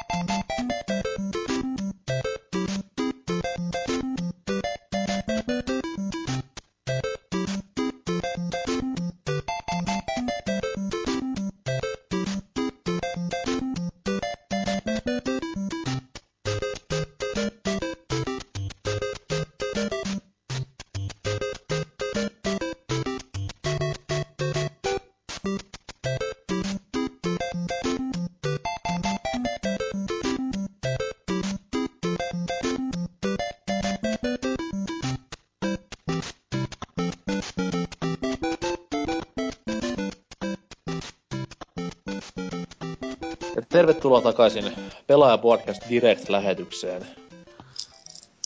Kuten tuossa tuli tovi sitten mainittua, tänään puhutaan vähän ehkä Wii U-hypetyksissämme firmasta nimeltä Nintendo. Jos on jollekin vieras, niin ota hyvä asento ja kuuntele tätä asiantuntevaa ja ennen kaikkea hersyvää keskustelua aiheesta. Tuo noin niin. Monelle Nintendo varmaan on vain ja ainoastaan synonyymi videopelaamiselle ja firman tuttu logo, vaikka onkin ihan oikeasti harmaantunut tässä vuosien varrella, niin kaikille varmaan tuttu pelkästään pelilaitteiden ja pelien kyljestä. Mutta ani harva tietää, että Nintendo on niinku vuosien, ehkä jopa voisi sanoa vuosikymmenien aikana ollut ihan helvetin monessa keitoksessa messissä. Että firmahan niinku sai alkunsa jo 18 vuosisadalla, tarkemmin ottaen 1889. Ihan silloinkin pelimeininkällä, eli pelikortteja tykiteltiin silloin Hokkaidon samuraille ja ties mille maahanmuuttajille Japanin suunnalla. Siitä Nintendo tunnetaan parhaiten pelien lisäksi, mutta siinä välillä tapahtuu myös hyvin paljon juttuja, joista nyt puhutaan vähäsen ja kuin myös käydään läpi pikkusen firman historiikkia ja hahmoja. No, okei. Voidaan peleistäkin pari sanaa mainita. Mutta mikä on porukan niin kuin Nintendo-suhteet? Onko tatuointia pakarassa vai onko kämpässä pelkkää Microsoftia ja Sonya? No mitä, mulla on haluan ekan kerran tutustuisin Nintendo ton Game Boy Advancein kanssa. Silloin en edes itse asiassa tiennyt, että Nintendo on joku pelifirma. Mä vaan katsoin, että se logo nyt siinä yläkulmassa on joku logo, että silloin vaan pelasin. Että en niinku oo mitenkään perehtynyt siihen, mitkä firma se niinku on videopelien lisäksi. Että ei oikein mitään ihmeellisiä. Okei. Okay. Mutta itsehän... siis... Anna palaa vaan. Itsehän aloitin pelaamisen varsinaisesti Nintendo 64, Super Mario 64, ja siihen liittyy sitten paljon hyviä muistoja, ja ensimmäinen ihan tämmönen oma pelikonsoli oli sitten GameCube, jota multa löytyy kaksin kappaleen kotoa. Ja löytyy kyllä paljon muutenkin Nintendo-laitteita, että Wii tietenkin, ja DS:stä 3 eri versiota, ja 3DS ja 3DS XL, ja Nintendo-pelit on kyllä itselle kyllä silleen hyvin, hyvin tuttuja, ja rakkaita sarjoja löytyy paljon. Melkoinen fanipod. Joo, mutta kyllähän mulla näitä muitakin löytyy. Silleen, mutta Nintendo on silleen, se on pelimaailman Disney. Mitäs Oselot? Niin. Sony-fanboy sillä. Joo, kyllä mua tuo Resistance logo toisessa hauksessa tatuoituna ja toisessa hauksessa Killzone, mutta niin Nintendo. Siis kyllä jos ajattelet pelaaminen, silloin 90-luvun tossa, milloinhan nyt alkupuoliskolla Game Boy tuli talouteen, niin se oli ensimmäisen ihan se vanha tiiliskivi, niin sillä tuli aloitettu sinänsä pelaaminen, että kauan aikaa meni tavallaan, tai 90-luvulla pääasiassa mä pelasin sitten niinkö, no tietokoneella pääasiassa, mut sit kaikki käsikonsolit, paitsi 3DS on nyt ensimmäinen, jota en oo vielä, tai että näin kauan aikaa mennyt ja julkaisut, että ei oo ostanut, kun ei kauan oo napannut, mutta kaikki muut kyllä löytyy, mutta niin että aluksi oli tavallaan pääasiassa käsikonsoli kautta tutumpi, tietysti 8-bitistä ja SNESistä oli sukulaisilla ja muilla, että ja sitten 64 ja näiden, mutta GameCube oli vasta itselle se ihan oma Nintendon vehje silloin, kun se just suhteellisen vähän aikaa sen jälkeen julkaistiin, mutta niin, että kyllähän niinkö Nintendo, siis silleen, mä tiiä, siellä on iso osa suosikkipeleistä on niinkö Nintendon tekemiä, siis jos pitäis top 100 suosikkipelilistaa, niin siellä olisi aika monta kymmentä luultavasti Nintendon laitteella vähintään ollutta peliä, mutta niinku niin. Vaikka Virtua Boy Tennis. Kyllä, että näitä mä just tässä ekana mietiskelinkin, että kyllä. Joo, mutta että kyllä, siis silleen, että viitä en omista, enkä Wii Utakaan ole ennakkotilannut, mutta niinkö vähän vielä mun mielestä ne vähän menetti sen tatsin siihen, en mä se. Sillä ihan hyviä pelejä niinku Mario Galaxy ja silleen, mutta GameCube oli se viimeinen, jolla tuli ihan näitä niinku 10/10 pelejä niinku paljon Nintendolta, että sama juttu Nintendo DS:llä, että Game Boy Advancella tuli niinku käsikonsolipeleissä niin semmosia ihan huikeita tekeleitä. Kyllähän DS:lläkin on vitusti hyviä, mutta ei niin paljon. Okei. Riepu? Niin, omalla kohdallahan ainakin oman tämänhetkisen, tai siis sen varhaisemman muiston mukaan pelaaminen varsinaisesti alkoi Mega Drivella, mutta oot siis Sega-fanboy. Ennen kuin kuitenkin saan ihan oman Mega Driven, niin siinä välissä tuli pitkään ja hartaasti väännettyä Nessillä 3 Super Marioa ja Chip and Daleä ja tällaista, että kyllä sillä vahva merkitys on ollut varsinkin tämän peliuran alkupuolella, ja totta kai erityisesti sitten käsikonsolipuolella on tosi paljon luotettu Nintendo ihan Game Boy-ajoista lähtien. Ja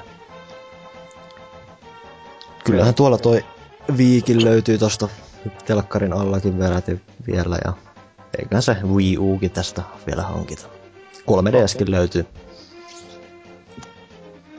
näistä uudemmista.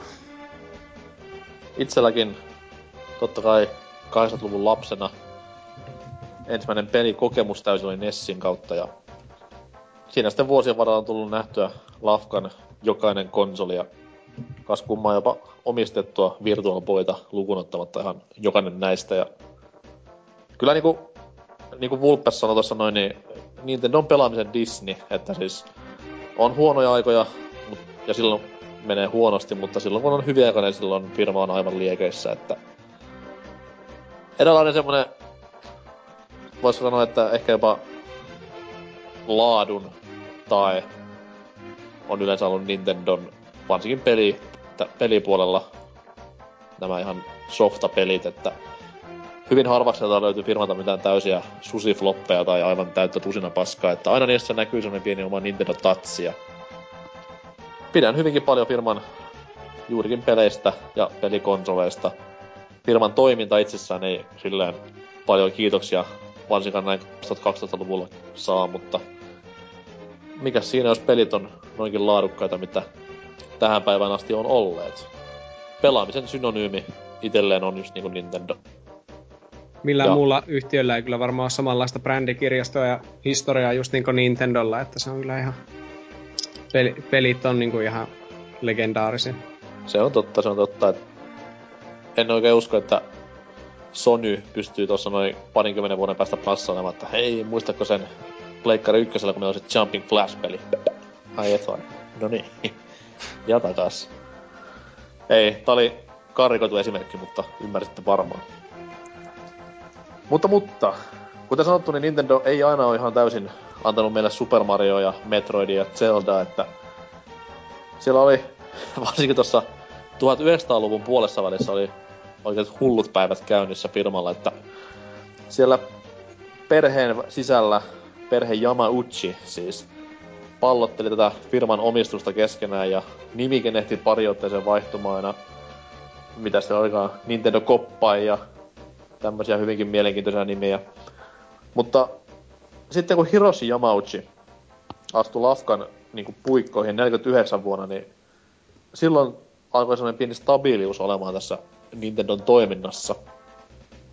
Silloinkin firma niin tykitteli näitä pelikorttejaan, jota siis Marafukun pelikorteiksi kutsutaan, niin tykitteli niitä markkinoille yhä, mutta alkoi pikkusen laajentamaan operaatiota silleen, että brändäsi muun muassa Disneyn näihin kortteihin mukaan, joka aiheutti melkoista suosiota aikanaan Japanissa, ja kortit rupesi myymään kuin häkä.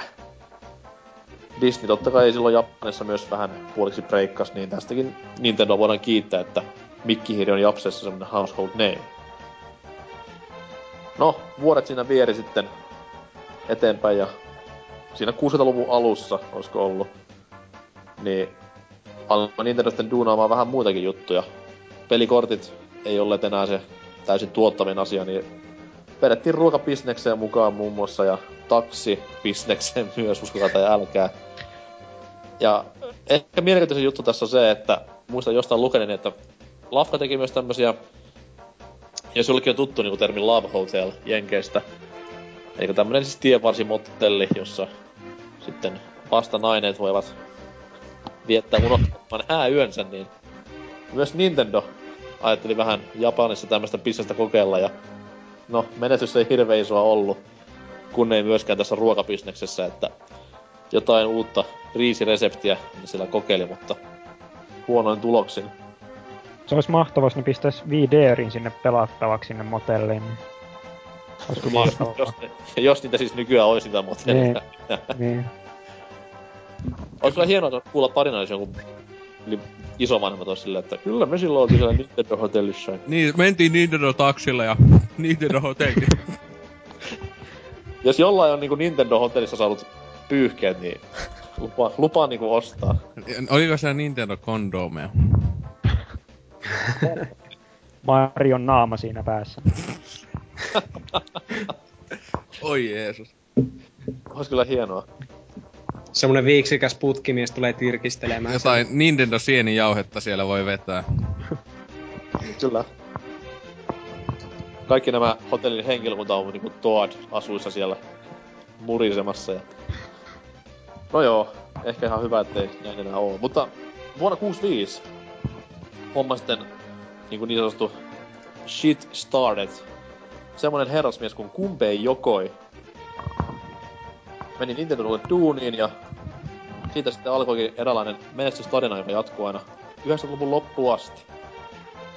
Gunpei Yokoin mukana siis Nintendo alkoi tuottamaan myös leluja, joka osoittautui ihan jäätäväksi hitiksi Japanissa, että sieltä tuli vaikka mitään erilaista.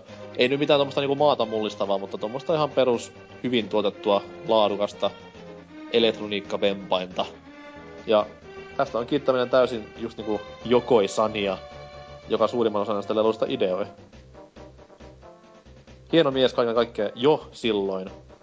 Et miehen ehkä isoin saavutus tuolla oli tämä Love Tester-lelu. Jälleen kerran mennään tähän niinku rakkauslinjaan.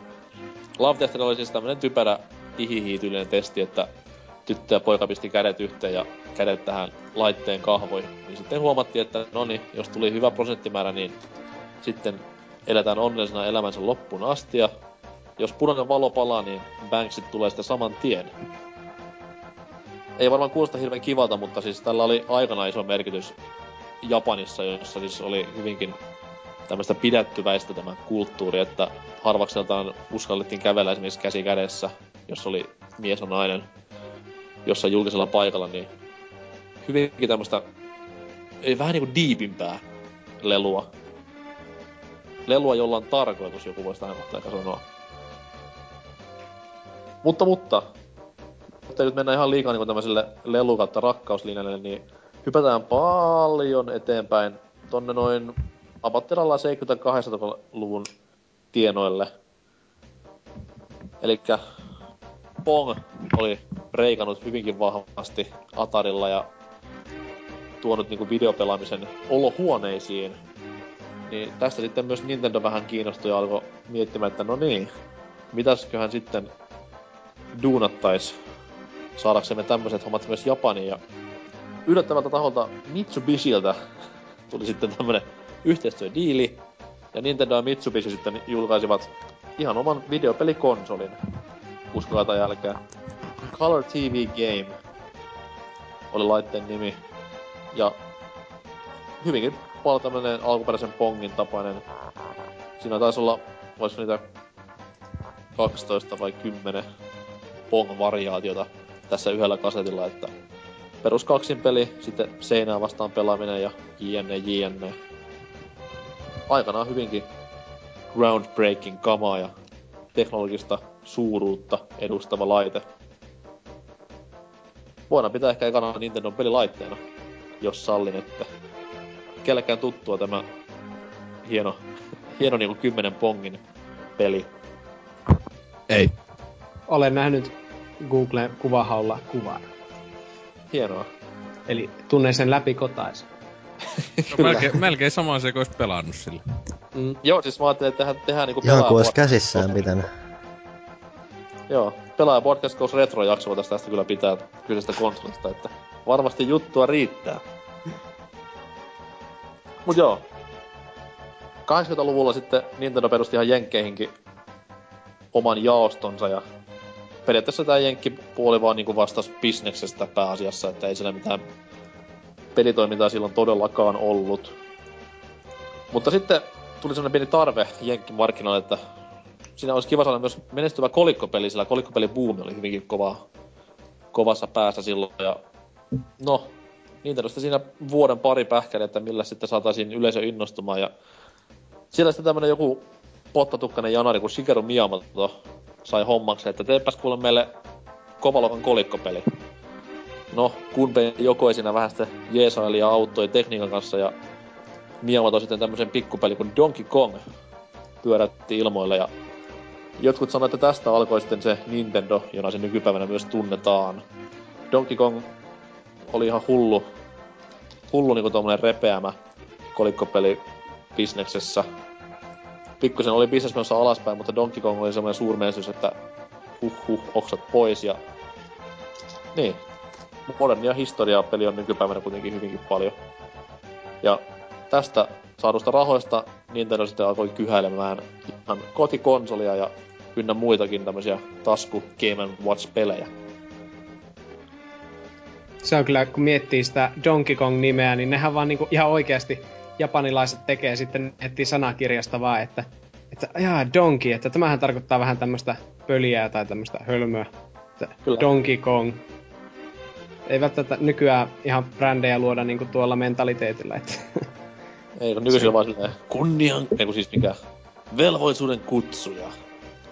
Mitäs näitä paskaa muita onkaan? Kunniamitali. Kyllä. Sädekehä. Ois paljon hienompaa, jos japanilaiset vois antaa nimen kaikille tämmöisille tunnetulle peleille. Joo, sitten kyllä tulisi enemmän semmosia Bravely Default Flying Fairy tason nimiä. Kyllä. Super Funny Ultimate Cool. Tämmöstä perussettiä, joo. Donkey Kong on kyllä aika... se on ihan pelattava tänäkin päivänä, vaikka ei nyt mikään ihan... No mä en tykkää, kun ei oo deathmatchia. Niin joo, totta. Nettipeli uupuu, mä en ainakaan löytänyt mistään valikosta sitä. Joo, servot aika tyhjillä. Ehkä siihen pitää olla joku oma semmonen premium niinku sovellus, että... Joo, se mä ostin Collector's Edition. Mä ostin Collector's Edition, sain mukana sitten tommosen tynnyrin ja vasara. Aitoa apinan karva. Voi niitä aikoja. Mutta joo, mennään taas ajassa vähän eteenpäin ja kesään 83, jolloin sitten Nintendo oli saanut aikaiseksi duunailla tämmösen ihan aidon kotikonsolin nimeltään Famicom. Tulee sanoista Family Computer, fiksusti, hassusti, ja tämä punavalkoinen konsoli sitten oli periaatteessa Nessi japseissa ja loi sen pohjan olohuoneessa tehtävälle kotikonsolipelaamiselle. Eli eka kertaa ihmiset sai sitten tämmösiä kolikkopelielämyksiä pelattavakseen näissä 2-3-tuumaisissa HDD-telkkareissa. No offense. Nyy. Kyllä, kyllä. Ja alkuvuosina tietenkään ei ollut ihan näitä supernimikkeitä vielä saatavilla, mutta siinä Nintendo kuitenkin pyristeli kolikkopeli-käännöksillä ja tällaisilla näin, että... Mutta tämä suuri videopelilama sitten vähän vaikutti asiaan, että... Siinä 80-luvun puolessa välissä, kun Atari oli mennyt perselemään pahemman kerran omia juttuaan, niin videopelaaminen rupes menemään vähän alamäkeä siinä. Ja jengi oikein tiennyt, että mitä tapahtuu ja missä mennään. No, jälleen kerran Donkey Kongin isä ja ennenkin pelaamisen tavallaan pelastanut Miyamoto päätti sitten ottaa härkää sarvista ja tuoda semmosen uudenlaisen pelikokemuksen, missä ei enää sitten yhdellä ruudulla kerättäisikään sitä highscorea, vaan edistyttäisiin ihan pelissä progressiivisella tavalla, ja joka myös sisältäisi huikean diipin ja syvällisen juonen, jossa mukana olisi lohikäärmeitä, prinsessoja ja... Sieniä. Ja sieniä. Ja vittumaisia sieniukkeleita, jotka valittaa, että prinsessa on toisessa linnassa. Juonitwistejä. Kyllä. Mut joo, Super Mario Bros. Teki sitten Nintendosta sen, mikä se on nykypäivänä, ja kättä lippaan kaikin puolin. Ei ole ehkä tärkeämpää nimikettä pelimaailmassa tähän päivään mennessä löytynyt, että ei voi muuta sanoa siitä pelistä.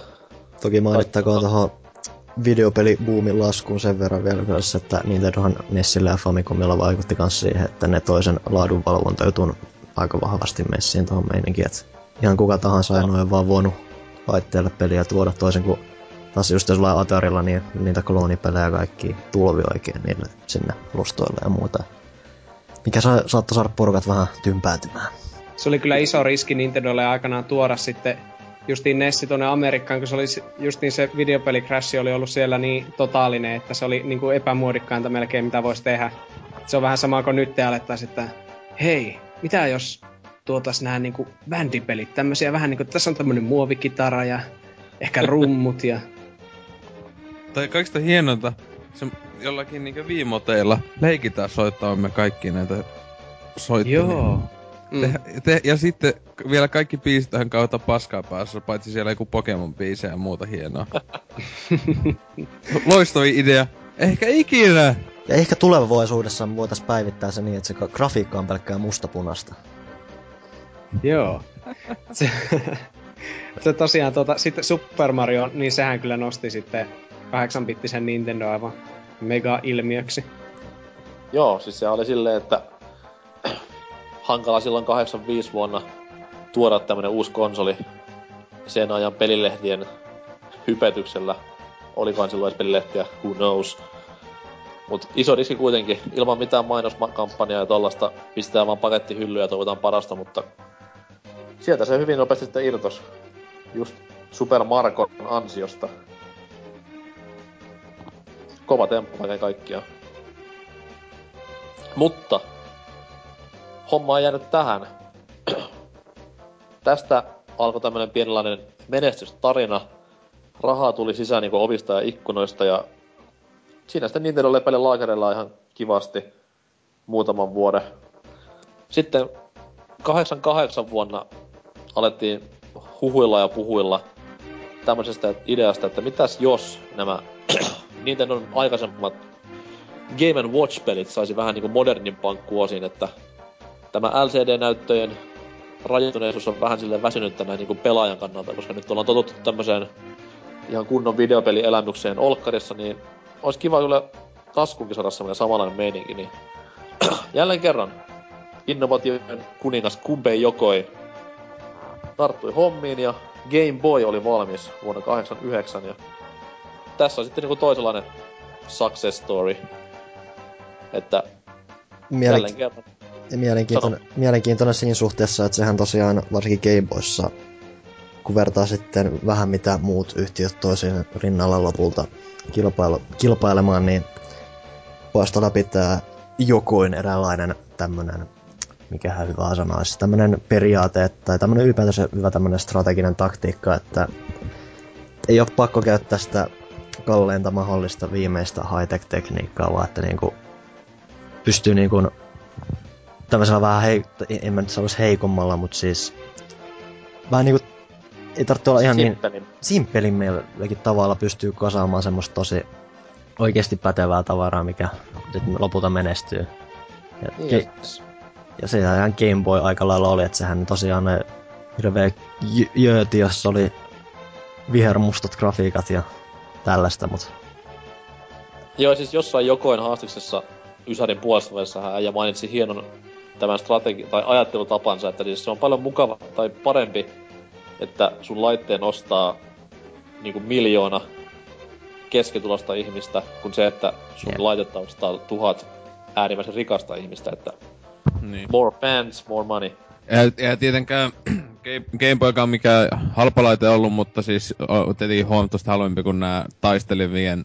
Joo, ja sehän soi kans pattereita kun... Joo, 4 aata, että ja se meni alle 10 tunnissa ihan helposti. Että siinä kyllä sai niitä ostella siis kyllä. Siis vois vaan kuvitella, että millaisessa rahoissa olisi Nintendo ollut, jos olisi myynyt tämmösiä vartavasten gameen meneviä pattereita firman omaan laukkuun, niin... Sitten niin. Varmasti omistaisi joku Japani tällä hetkellä. Kyllä. Mutta joo, tosissaan kaksi niitä vanhaa Game Boyta ite löytyi toista. Näyttöpaskana, mutta toimii muuten. ihan hyvin, näyttö vaan vähän huono. Mutta niin, kyllähän siis aivan älytön laitehan se oli, että siis tietenkin kun meilläkin mökillä oli aina ihan huippu pelailla sillä vaikka jotain Mario Landia tai mitään muutakaan sillä Castlevania, että tosi kova niinkö tai sille, että Nintendoltahan toi oli, että siis sehän möi aivan jumalattomasti toi eka Game Boykin jo, että... Joo, ja se sai myös hyvin niinku kypsää pelaajakuntaa just sen Tetris-bundlen takia, koska... Niin, mullakin vaan toi äiti pelaili Tetristä justiinsa ja silleen, että... Joo, sama homma. Minun äiti muistaa, että silloin kun odotti minua, niin pelasi Tetristä. Tosin Nessillä. Muistat siis tämän? Hän muistelee näin, että pelasi. Mä luulin, että kuuntelit siinä korva. Niinku... Joo, vieläkin soi korvissa se venäläinen kansanmusiikki. Mitä siellä tapahtuu? Tetris-tunnarit tinnittää joka ilta vuorossa. Kyllä. Yrität siellä mahassa nukkua, niin voi vittu taas alkaa. Hyviä muistoja varmasti sieltä kohdusta. Joo. Good times. No. Sitten mennäänkin asioihin, mistä ollaan aikaisemmissakin jaksoissa jo useasti puhuttu, eli siis Nessin jälkeen tuli Nessi, joka oli jälleen kerran niinku sukseeta kerrakseen. Toki silloin Nintendo joutui ensimmäistä kertaa kunnon kilpailun kohteeksi, kun Sega sitten pisti vähän omanlaistansa konsolia siihen vastaan. Ja tästä kuitenkin Nintendo selviytyi kaikkien kovienkin ja tiukkojenkin kilpailujen jälkeen voittajana, jos ei nyt niinku... ihan tarkalleen myynnillisesti, niin ainakin imagollisesti.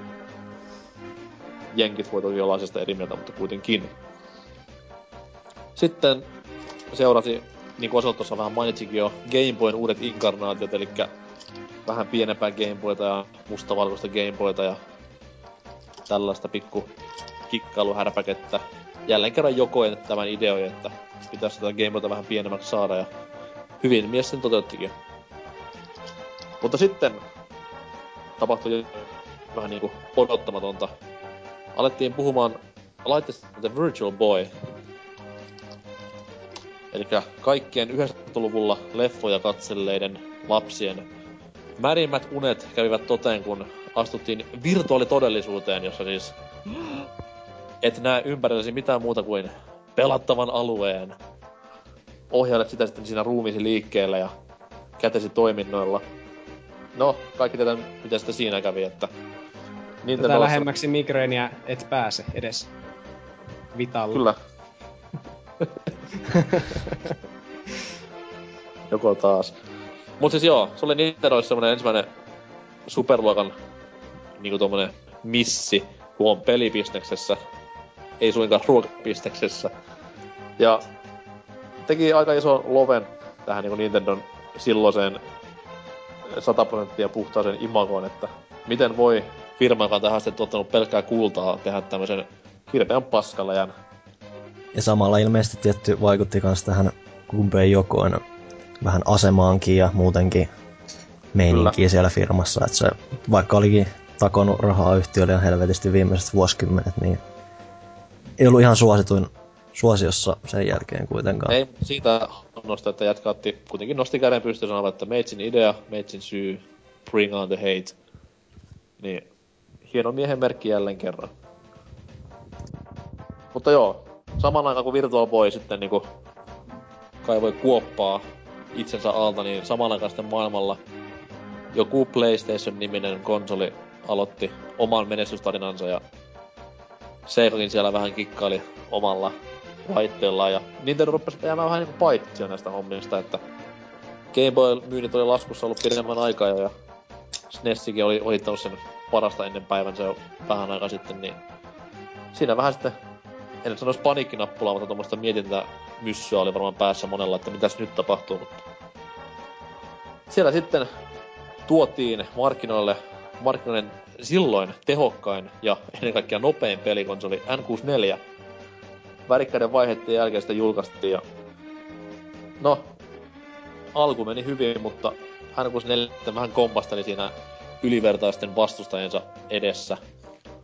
Pleikkari niinku tykitteli vasemmalta ja oikealta iskuja N64 eri seutumille ja pieksi myös tämän Nintendon konsolin aika lailla maanrakoon. Ei nyt ihan niinku murskaluvuja, mutta kuitenkin selkeä pettymys oli Nintendolle tämä 64, koska kuitenkin markkinoiden tehokkain laite ja... Hyviä pelejähän löytyy, että siitä se ei jäänyt kiinni varsinaisesti, mutta Nintendolla alkoi tässä vaiheessa justi olla, kun PlayStationilla oli kuitenkin se, sitä markkinoitiin niin kuin nuorten aikuisten coolina konsolina, niin Nintendo maine oli vähän semmoinen, että sitä pidettiin lasten konsolina enemmänkin. Kyllä, kyllä. Ja sillä ei ollut seksikästä CD-formaattia, johon olisi saanut hienoja videopätkiä. Mutta siinä ei, mielessä... Eikä konsolista saanut näin CD-soitintakaan. Niin. Joo, CD-soitin. Vau. Wow. Missä just... voi soittaa laserlevyjä, niin nyt? Se, vaikka olikin tosiaan teknisesti niin kuin PlayStationia silleen niin kuin tehokkaampi, että pystyi paremmin sitä kolmiulotteisia polygoneja nakkelemaan ruudun täyteen. Hieno konsoli kuitenkin jo silleen. Muistan joskus jopa puhuneeni tästä aiheesta muiden kästiläisten kanssa. En nyt vaan muista milloin. Mutta jälleen kerran 64 aikana Nintendo vähän kompasteli oman näppäryytensä 64DD, joka oli siis N64 tämmönen pieni lisähärpäkä, mihin sitten saatiin CD-levyjä käytettyä ja mikä toi sitten vähän lisää muistikapasiteettia tallennuksiin jne. Niin sitä viivyteltiin ja kikkailtiin, soudettiin ja huovattiin pidemmät ajat ja eihän sitä koskaan niinku siitä tullut lastaka paskaa. Japseissa se ehdittiin julkaisemaan, mutta huomattiin vaan, että too little too late. Jätetään tänne vaan tämä, että ei anneta muualle tätä kärsimystä. Ja jälleen kerran voidaan sanoa, että siinä kohtaa Nintendo oli varmaan hävinnyt tämän pelin, että Sony paineli menoja ja hypätteli PS2 ja jälleen kerran piti Nintendo miettiä, että mistä sitä nyt niin aloitettais. No, Delfiini asteli kuvaan. Työnimike Dolphin pelin nimellä pyörinyt konsoliprojekti nosti siinä päätään. Olisiko nyt ollut ensimmäisen kerran 2000-luvun alkupuoliskolla. Vai jopa aikaisemminkin. No, anyways. Silloin ei vielä tiedetty mitään, että mikä on homman nimi ja kansa oli polvillaan, kun supertehokas Dreamcastikin julkaistiin. No, Dreamcastilla kävi miten kävi, mutta Dolphin muuttui pelikuutioksi vuosien varrella, ja jälleen kerran Nintendolta oli lupa odottaa jotain niinku huikeaa settiä. Kaikki alkoi siitä, että konsoli oli pikkasen erilainen, mitä oltiin totuttu näkemään aikaisemmin. Tämmöiset vanhat lituskaiset konsolit jäi vähän niinku historiaan Nintendolla, ja niin, nimensä mukaisesti kuutiomallinen konsoli lävähti sitten ruutuihin. Jossa on hieno, hieno kantokahva. Kyllä, erittäin hieno. Siis muistan aikoinaan, kun roudasi tätä friendille, kun meni sinne yökylään, niin mikä siinä on mukavampaa kuin tepastella pitkin Turun pahamaineisia seutuja kovisjengien keskeltä. Silleen potkurihattu päässä ja kamikuppe kantokahva sinne. Heitterskona heitkävelyä ja saada sitä paskaa niskaan sieltä takaa sitten. Mutta Kamekupe, monella varmaan tuttu vehje. Oi kyllä. Oselot, fiilistele vähän. Nyt tiedän, että tulee hyvää niinku tekstiä. Gamecubekö? Kyllä. Niin, pitääkö mun siitä sanoa jotain? Ihan paskalaiteille tuli vaan Nintendo homopelejä. Se on ihan täysin totta. Kaikkia hitoa. Kaikki piti pilata, sieltäkin piti tehdä joku homo-anime-meininki, et en voi käsittää. Ja Metroidikin pilattiin, että laittiin first personi. Mitä niin oikeesti veti siellä? Mä haluun samaa aina. Mutta ei, kun Gamecube, joo. Oli just silleen, ihan saatana kova laite, että siis oma suosikki nyt tosta sukupuolesta vähintään, että ehkä suosikki konsolita ikinä, että sillä niin kaikki, se vaan niinku onnistui siis niin loistavia tavallaan uskaliaita koetuksia tehtiin näihin vanhoihin peleihin. Just sanoin Metroidin, että tehtiin ihan kokonaan uudenlainen nytten niinku first personi peli, ja sehän on niinku, no, tietenkin kun ajattelette sekin, että kun 64:lle ei tullu omaa Metroid-peliä. Kokonainen sukupolvi hypättiin niinku välistä senkin suhteen, että kyllähän sitä ihmiset oli odottanut, jokkohan se ulos huuttu, mutta kyllä jos joku, joka ihminen pelannut sitä ja sanoo sitä paskaksi, niin on vaan idiootti, mutta niin, aivan huikea peli, ja sitten sama juttu Zeldankaan, että jotain aivan toista. Joo, se ei ollut niinku, että eihän ennakkoon kukaan fani toivonut sitä, mutta se oli kuitenkin just sitä, mitä oikeasti ihmiset tarvitsivat. Niin, et, mihin sun? Wind Waker siis. Wind Waker, siis niin. Se osoittautui aivan. Sehän itse asiassa silloin, kun se julkaistiin, niin siitä oli vielä paljon itkua, mutta näin jälkikäteen sen mainehan on oikeastaan parantunut, että no niin.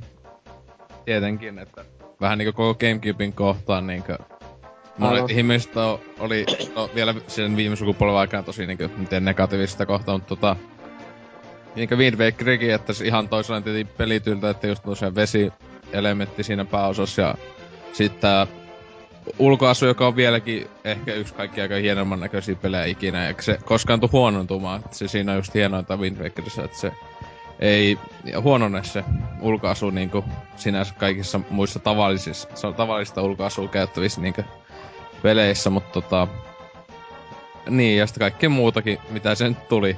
Resident Evil 4:sta ja minkä monethan nyt koko ylipäätään 2000-luvunhan niinkö tai semmoset pelit, mitä pidetään kovimpina, niin ne on just Gamecubella ollut ainakin aluksi. Aina, että Metacriticin top 5 oli just niinku Metroid Prime, ja sit oli RE4.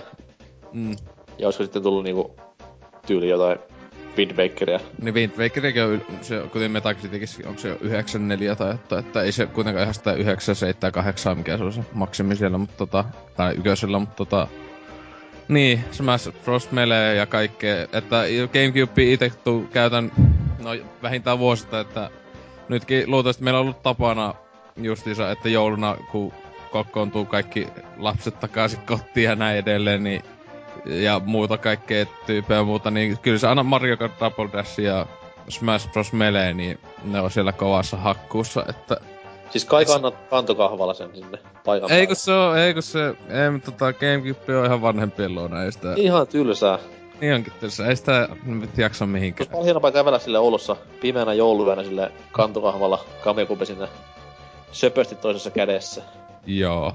Mulla on 2 Gamecubea, joten olen pelannut LANissa Mario Kart Double Dashia. Hienoa. Joo. Mäkin oon itseasiassa kerran päässyt kokea sitä, aika hulvaton meininki. Joo, on se. Se on kyllä, ja Mario Kart Double Dash, niin sekinhän oli nyt kun miettii, niin GameCubea aikana niin Nintendo justiin teki vähän semmoisia erikoisia ratkaisuja, että sekinhän oli niinku Mario Kartista semmoinen poikkeava, että siinä oli tää kaksi hahmoa ja autojen handlingi oli vähän semmoinen ei niin suoraviivainen. Ja sitten kun miettii Super Mario Sunshinea, niin siinäkin oli sitten tää lomaparatiisiteema. Niin, siis ja siinä jatko jo. Niin, että kaikkiin peleihin teki jotain just tosi jotakin vähän niinkö uskaliasta muutosta, että vähän kun ne viillä tuntunut niinkö kaikissa näissä niin palaavan siihen vähän niinkö vanhemman tyyliseen. Et tietenkin Mario tietenkin onhan siinäkin taas galaksia kohtaan muuttu, mutta sitten just esim. Mario Kart Wii niin on hyvin tyypillinen. Niinkö siinä iso juttu oli ne mopot, jotka ihan paskaa, että hän ei tee mitään. Mutta nettipeli. Niin, nettipeli, mutta siis se, että siis, ne on just ihan kusipaskaa joku mopot, että huonoimpia uudistuksia kuin pelisarjassa. Että kyllä se Double Dash on itellä siis suosikki. On. Näistä Mario Kartissa monin peliä, yksin peliä tykkää eniten tosta Game Boy se Super Circuitista, mutta Mario Kart 7 on itse asiassa tosi hyvä, mutta sulla ei sitä 3DS:ää. Ei oo, mutta on mä sitä pelailu jossain näissä liikkeessä silleen, että Esmailu jonkun kiekan pelannut, että ihan tavallaan siinä se lentäminen ja sukeltaminen tuntuu aivan niinkö pointless, miksi vitus näyttää olla. Se ei oo vikaa, mutta sukeltaminen on vähän silleen, no, miksi? Niin, et siis se, että miksi tää on niinkö lihastuvaa. Mutta joo, GameCube tosiaan, sehän, siinähän oli se, että verkkopelaamista, sillä vaikka, siinähän oli verkkosovitin ja peräti Phantasy Star Online, joka multakin löytyy tuolta, mutta en oo tietenkään netissä pelannut ikinä sitä, mutta siinä missä PlayStation 2 ja Xbox, niin ne oli semmosia seksikkäitä multimedialaitteita nettiominaisuuksilla, etenkin Xboxi, niin sitten GameCube oli, se kärsi kans sitten siitä vähän, siitä lapsekkaasta maineesta. Joo, siis kyllä se, niin kun, nyt kaiken rehellisyyden nimessä, niin ehkä ihan maailman rumin niin kun pelikonsoli on. Että jumalauta sen liila vitun kuutio. Mullakin se on musta GameCube, niin se on ihan mainion näköinen. Että se Pleikka 2, se läskimalli, niin se on kauhean näköinen palikka. Vähän niinku Xboxin läskimallikin, eka Xbox. Mut niissä on jotain niinku designia sen päällä, mut siis no vaan laatikkoja. Purppura kuutio. No se okei, siis se on kauhean näköinen, mutta musta tai hopeinen GameCube on ihan mainion näköisiä. Mikähän homma siinä muuten on, että Nintendo teki niinku Game Boy Advancestakin sitten semmosen kauhean violetin. Siis Advancehan on vaikka mitä oli. Niinkö oli, mutta se mikä näkyy promokuvissa, niin just että violetti GameCube ja violetti Game Boy, niinku näyttää just silleen, että tämmösen Marko 9V-pelihuoneesta. Mut siis tietenkin ne sen takia just, että niinku tavallaan, että ne näyttää samalta. Tietenkin se oli siinä sukupolvessa myös hienoa, että ne paljon oli pelejä, jotka tuki sitä, niinku, että sai bonuksia, niinku Metroid 1 sai avattua koko peli Metroid Primeen, kun vaan laittoi fusia. Wind Bakerissä pystyi pelaamaan toinen pelaajahan täysin tällä Advancella. Pelattiin itse Tinglenä sinänsä siinä Wind Bakerissä. Että sitten Game Boylla, mutta se on kuitenkin aika kova plussa, että kokonainen peli sai siihen Metroid Primeen avattua, kun vaan laitat sen Fusionin kiinni siihen, että siis Metroid Fusionin, niin tuli se eka alkuperäinen Nessin peli avautui sieltä, että tämmösiä kaikki kivoja plussia. Mut se pitää vielä GameCuben niinku defensiksi sanoa, että vaikka siis konsoli ja ohjaan on niinku maailman ruminta krääsäpaskaa, niin se ohjaa pelimaailman paras ohjaan, ihan se niinku hands down. Se on vähän pöliä, niinkö se just ulkonäöltään kyllä joo, mutta on jos sen pistää käteen, niin se niinku, siinä ei oo mitään vikaa, et siinä on niin mallillaan kaikki. Okei, ehkä voi sanoa toisella puolella tuo shoulder-näppäin. Siellähän toisella puolella vaan sit seta, toisella puolella ei oo mitään. Yksi tuttu jaksaa valittaa siitä, että se oikea analogi on semmonen nänni, mutta kyllä siinä kuitenkin on ihan semmonen tuntuma kohillaan. Ei tietenkään sille tullu mitään semmosia pelejä, niinkö vähän niinkö mitä nykyaikana tulee niinkö FPS:iä silleen, et niinkö Metroid Primeissakaan ei sille ollu käyttöä. Transmitters 2 ja 3 toimi ihan hyvin GameCube-ohjaimella, ei oo ikinä ollu kyllä mitään valittamista mulla justiin. Kyllä se vähän joo, että sinänsä se vähän ihmettä, miksi sen pitää se toisen totti olla toisenlainen, että miksi se voi olla kaksi samanlaista tottia. Ja miksi se on keltainen. Niin. No se juotaa juurensa sitä C-näppäimistä, kun lähtee. Niin, aivan, totta. Kyllä. Onhan se joo vähän fakli-ohjain, mutta sopii käteen, kun mustan miehen ei mitään ole. Kyllä. Jumalaista tuntua, niin kuin mustan miehen just siinä.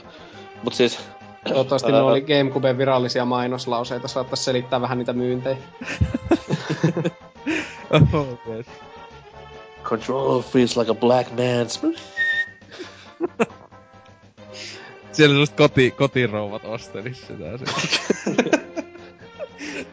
Lapset silleen, että äiti anna minä pelaan ja... Ei nyt. Äiti pelaa hetken vielä. Mut tossa niinku name dropattiinkin jo vähän Game Boyn uusia kuulumisia. Gunpei Yokoi otti Nintendolta hatkat siinä Virtua Boy-farssin jälkeen ja Game Boy sitten niinku... Eipä kai se nyt varsinaisesti hatkoja ottanut. Niin mä just et mieti, että eikö se kuollu. Siis... Haktat silleen, moi. Luokaa anteeksi sanavalinta, niin Gunpei Yokoi heitti lusikan nurkkaa ja homma jatkui. Oliko tää parempi? Ehkä. Au. Siis kuolemansa ja niinkun Virtua Boyn välissä kuitenkin oli kohtuu... Toki, mutta... Lähtikö se varsinaisesti firmasta mukaan? Se on kuitenkin... Hän kato meni tekemään noita Wonders. Aivan, kyllä se lähti, aivan. Sen takia lähti, kato kuolikin, kun se lähti Nintendolta. Myös muussakin mielessä. Mut se on sitten kun Miyamoto... Siihen voidaan palata myöhemmin. Niin, Game Boy-brändi. Sano vaan, jos on joku konspirasi-teoria tähän kohtaan. Näitä Miyamoto vettä, kun siellä on joku Nintendo Curse, kun lähtee töistä, niin se kuolee jonkun voi sisällä sitten siitä. Sen takia Miyamotokin siis... hengailee siellä vielä. Niin. Kyllä. Siis siitähän on ihan salaliittoteorioita, että silloinen Nintendo presidentti käytännössä hoiteli sen. Joo, koska ne oli varmaan niin huolissaan Wonders Onein menestyksestä.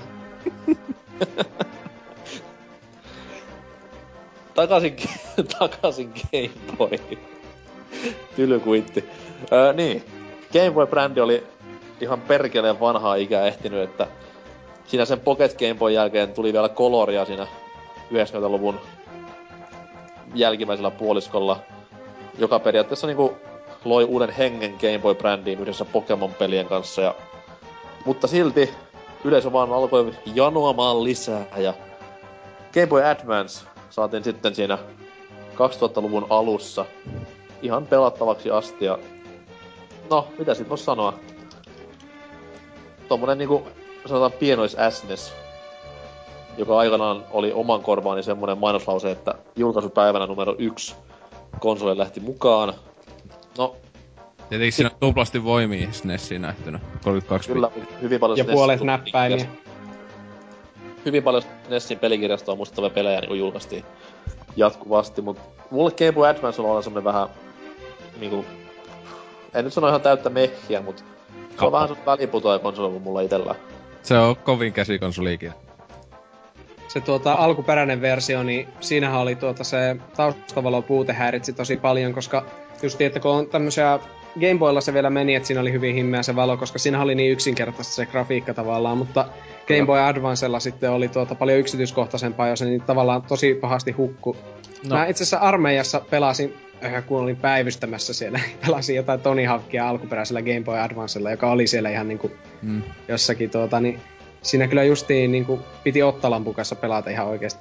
No siis tietenkinhän se vaihteli, että miten, että siis tietenkin jos sä päätät Tony Hawkin Game Boy, se oli ihan paskapeli, mutta tämä näin, kyllä siis itellä ei oo löy ees muuta, ei SP löyty siskolta, mutta itellä on se vaan se ihan vanha ja sillä on tullut kautta jotain siis satoja ja satoja tunteja. Joo. Jos toista peliä, että siis ei siinä ongelma, siis tietenkin kotoisella helppoa vaan jos semmonen kuin pöytälamppu laittaa sen päälle, niin näkyy ihan hyvin. Et joo, ja kyllä siihen just niinku tottuu silleen. Niin, siis se, kyllä sitä niinku, jos se auton kyyssäkin kesällä tai mitään ongelmaa, että tietenkin joskus talvella, niin ei silloin pahemmin pysty auton kyyssä, jos on pimeitä, mutta mutta siis kyllähän pelien puolesta omaa suosikki käsikonsoli ihan helposti tietenkin. Se tuli nää klassikkoja, niinku Link to the Past ja tällaisia. Sitten tietenkin tää Mario Kartin Super Circuit, joka siinä oli kaikki nää SNES-pelin kentäkin, mutta on päivitettynä plussit kaikkea uutta kivaa, kaikki kentät, mutta joka on just yksi suosikki noita Mario Kart-pelejä. Se oli tosi hyvä silloin, se oli eka Game Boy Advance-peli, mitä pelasin, ja mä pelasin sitä aivan hirveesti. Ja tietenkin Advance Wars 1, 2, etenkin 1, vieläkin suosikki Advance Wars, että aivan älyttömän laitettu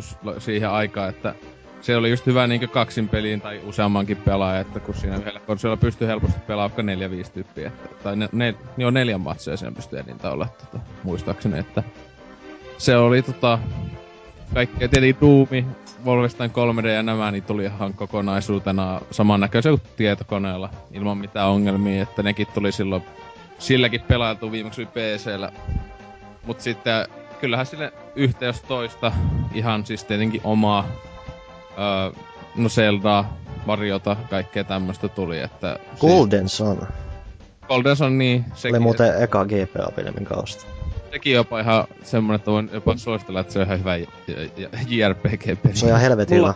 Käyttää mielenkiintoinen idea kuitenkin, että se niin kuin... Sen lisäksi, että se on aika perus RPG-menoa muuten, niin se painostaa tosi paljon näihin puzzle-meininkiin. Aika lailla joka NS-ruudussa on jotain vähintään salaisuutta etittävänä, mitä sä voit niinku ratkoa esiin. Ihan vaan off-topickina, onko se Dark Dawn, mikä on DSL, niin onko se mistään kotoisin? Mulla on se tuolla hyllyssä, mutta vielä avaamattomana. Se on ihan ok. Joo, okei. Okay. Niin. Jos mä vielä jotain taas näin Game Boysta sanoa, että mulle se ei ole kyllä varmaan lempikäsikonsoli, mutta ehdottomasti tullut eniten tunteja siihen käytettyä, että varsinkin tohon noin just tohon Mario Karttiin ja sitten tohon noin Super Mario Worldin siihen ihme remake, tai ei sitä varmaan remakeiksi voi sanoa, mutta ihan sama peli kuitenkin mikä SNESillä oli, että varsinkin siihen on tullut paljon käytetty aikaa, kun en edes alussa saanut tallentaa sitä peliä, että siitä sitten tuli niitä tekojakenttiä vähän tahkottua, että osaisin varmaan ulkoa vieläkin. Mites se meni se ensimmäinen Super Mario Advance oli siis 2? Joo.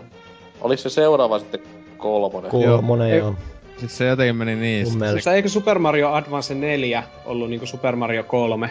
Saattu mun teistä se on. Muistin ne hyppäs sillä mun mielestä yhden Advancen yli, tai siis yhden saden yli. World ainakin tuli kai jossain vaiheessa, joo. Mutta minusta just että Worldin käännös saattoi tulla jopa ennen kuin Mario Bros. 3. No mä en nyt mene sanomaan, en muista niin hyvin. Mutta minun mielestä Super Mario Bros. 3 oli itse asiassa Super Mario Advance 4. Joo, se mäkin muistelin nyt näin. Siinä systeemi, mutta tietenkinhän niinku jos ootte VarioWare Inkkikin tuli eka just Game Boy Advancelle, et sitten tietenkin Gamecubelle. Sinänsä Gamecubella täysin sama peli, siis ei itse huvittaa, että ne saa hito animaatit melkein identtiset isolla screenillä.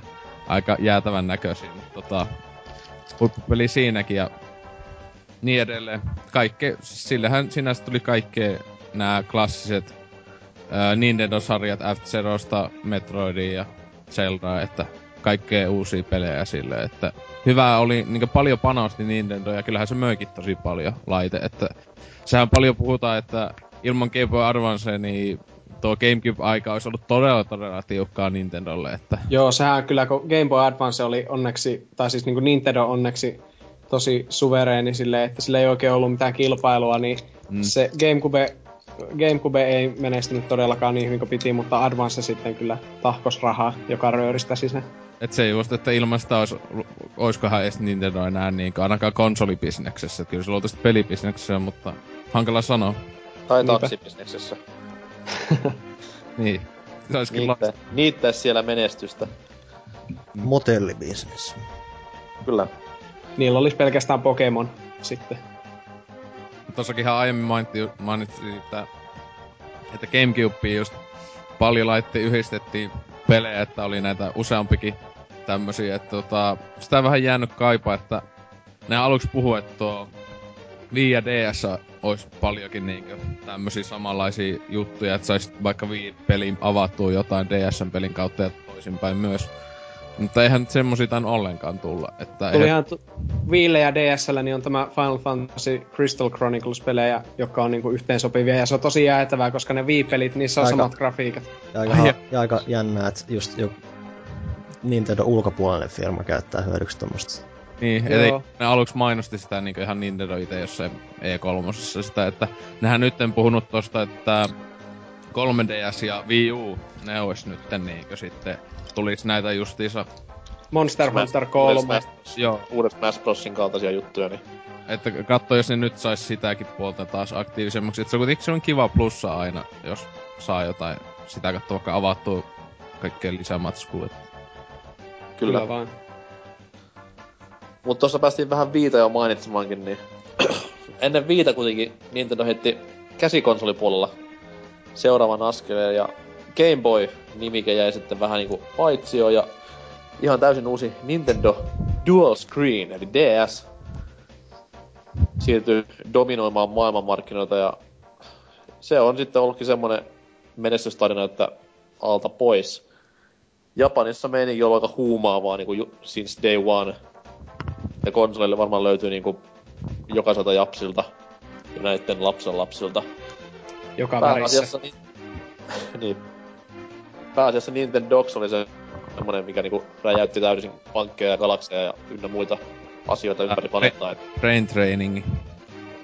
Niin, sekin. Mutta siis DS-sata sanotaan näin, että jos Wiista sanotaan, että se toi pelaamisen ihan kaikkien niinku tietoisuuteen ja teki sitä muotia myös vanhempien ihmisten keskuudessa, niin kyllä DS niinku Japanissa hyvin pitkälti, jos siellä nyt pysty enempää levittämään tätä pelaamista, niin kyllä se niinku toisen niinku ihan vielä sfääreihin, että näitä kuvia kun näkee netissä, missä niinku puoli metrollista tuijottaa vaan Brain Trainin ruutua ja laskee 1+1 ruudulla, niin hyvinkin hämmentävän näköistä touhua. Se on kyllä jännä, että Nintendo uskalsi luopua sitten tästä Game Boy-brändistä, kun se kuitenkin niinku menestyi ihan valtaan hyvin, niin sitten kuitenkin toi tämän DS:n sitten, joka on vähintään yhtä menestynyt sitten. Mutta se myös niinku osoittaa vähän sellaista pitää itsevarmuutta sillä. Siis jos sulla on, nyt kun Nintendolla oli käsikonsolibisneksessä niin hyvin pullat uunissa, että ne olisi voinut julkaista vaikka siis niin, ihan mitä käsikonsolin tyylistä pelattavaa, niin se olisi varmasti myynyt kuin perse. Mutta siis en sitten tiedä, mikä oli se totuus siitä, että miksi se Game Boy-nimi jäi niinku unholaan. No, nehän puhuu siihen, kun DS ilmoitettiin, nehän silloin ainakin aluksi puhui, tai vieläkin näin, että eihän Game Boy-nimike ei ole niinku kokonaan kuopattu, että nehän sen takia on nää niinku 3DS ja DS on, niinku tietenkin ton näytteen takia on tää DS-nimi, että voihan joskus tulla joku Game Boy-niminen tämmönen käsikonsoli, niiltä en kyllä usko enää, kun käsikonsolipisnes on niin kuollutta nykyään, mutta jos olisi ollut vähän niinku tyypillisempi. Niinku kyllä. Game Boy, että kyllähän eiks tullut tää Game Boy Micro kuitenkin vielä niiden jälkeen? Tuli sama, tai siis sehän puhuttiin samana vuonna kuin Wii-nimikä julkaistiin E3, niin silloinhan tämä Microkin myös paljastettiin. Mm. Mut siitä sen jo näki silleen, että ne on kaksi eri brändiä kuitenkin Nintendolle. Niin. Se oli tavallaan se, että jos DS olisi flopannut, niin niillä olisi vielä ollut se Game Boy siellä, mutta sitten kun DS lähtikin valtavaan lentoon 2005 vuoden aikana viimeistään, niin se Game Boy sitten jäi sinne menneisyyteen, mutta nyt kun alkoi miettiä, että jos tulisi Game Boy HD, niin mä kusisin ehkä hunajaa. Vau. Wow. Mä en ehkä haluaisi nää Game Boy HDtä sillä, siis mulla riittäisi niinku Game Boy pelikonsoli, mikä sitten taas voisi olla tyyliin kannettava N64. Niinku tarjota sitä pelikirjastoa aika paljolti ja tällaista kamaa. Tekisivät vaan Virtual Console Handheld. No niin. Näinpä. Mutta siis sehän olisi suositeltavaa, että niin olisi hyvä business-juttu, ja sinne laittaisi siis kännykö älypuhelimelle laittaisi nämä vanhat kaikki Game Boy ja ehkä jopa DS-pelejä, niinkö, että tienaisi sitä sinne myyntiin halvalla hinnalla, niin kun kännykössä on potkuu kuitenkin, niin näissä nykyisissä. Mutta entä ne kontrollit? Mä en pysty mitenkään pelaamaan Super Mario Worldia. Tähän on olemassa näitä niinku se mogaa ja kaikkea tämmösenä makseu 10 tai jotain semmonen, että sä kännykän laitat siihen ja siinä on niinku kaikki käsikonsoliita. Ne on oikeesti ihan hyviä kuulemaan, että kyllä niillä jotain Pokemonia tai tämmösiä Advance Warsia ja näitä hitaita voi pelata tietenkin näppäimistöllä, mutta just joku Super Mario, niin ei puhettakaan. Siis semmosia, niin ihan on semmosia alusta, jossa on ihan kaikki nää just niin sama sijoittelu kuin vaikka Game Boy Advance. Niin jo, niin. Sille, että siinä on ne näppäimet. Okay. Niin. Et se, sitä mä meinasin sellaista, että se ihan tulee niinkö kunnon laite. Onhan näitä tietenkin pelaajaskin mainostettuja kaikki hito arcade-halli, niitä, tai koppijuttuja iPhoneille ja muita, että siinä vaan, jos haluaa. Oletko muuten Norsukampa sitä mieltä, että GameCube on tosiaan rumeempi kuin alkuperäinen DS? Joo, hyi helvetti, eka DS. Mulla on vielä se vauvan sininen DS, siis se on ruma vaalea sininen. Ei, siis mun mielestä mulla on harmaa. Vanha läski. Alkuperäinen DS kuitenkin oli, vaikka se oli hirveä tiiliskivi, niin siinä oli silti tasosta hienoa futuristista tunnetta. Vittu se on kauheen näköinen. Se eka DS, ei helvetti. Mutta jos puhutaan niinku valikoista, tai niinku ylipäätään niinku loading, tai mikä tää on, introscreenistä, niin siinä kohtaa mun mielestä DS voisi parantaa. Se oli ihan kamalan näköinen se helvetin Windows 94 tyylinen layoutti siinä. Älä nyt, se oli niin hienoa, kun pystyit siitä niinku kosketuskynällä painamaan ja menemään pikto-chattiin, jossa pystyt chattailemaan samassa huoneessa olevien kavereidesi kanssa. Kyllä. Ja me teimme tätä. Voi sitä penisten piirtelyiden määrää armeijassa, kun oli niin kamalan hauskaa ja kypsää. Mutta vedetään vielä tähän loppusuoraksi Wii-eetteriin. Elikkä Nintendo Revolution-konsoli, jota sitten siinä Kamekupen hautajaisia ennen ruvettiin pyörittelemään median ja pelaajien suissa. Mutta sitten nimensä yhtäkkiä huomattavasti yksinkertaisempaan muotoon, toki helpommin haukuttavampaan muotoon. Wii oli syntynyt ja tunnelmat oli konsolin niin kuin speksien ja tekniikan julkaisun aikana hyvinkin hämmentyneet. Ihme kumma tapahtuu, että pelaajan pitää nyt sitten ihan fyysisesti heilua, kun pelataan. Ei mitään piuhoja ohjaimissa, aivan käsittämättömän hämmästyttävää. Ohjaaja näyttää kaukosäätimältä, eihän tämä voi mitenkään toimia.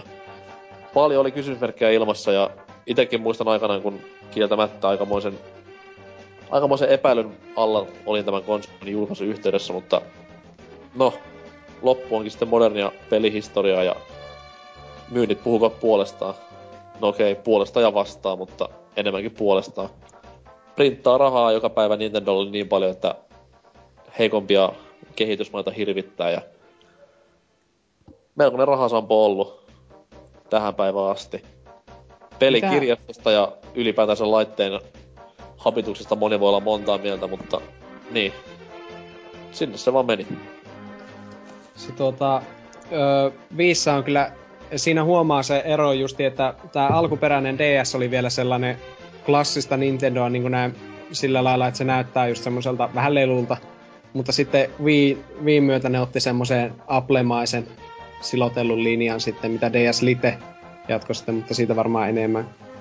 Kyllä. Myöhemmin, mutta siinä tapahtui semmoinen selvä muutos, että jotenkin kun Nintendo oli pari sukupolvea silleen vähän kompuroinut, niin sitten ne sai semmoisen tosi myyvän brändin tehtyä ja semmoisen tyylikkään.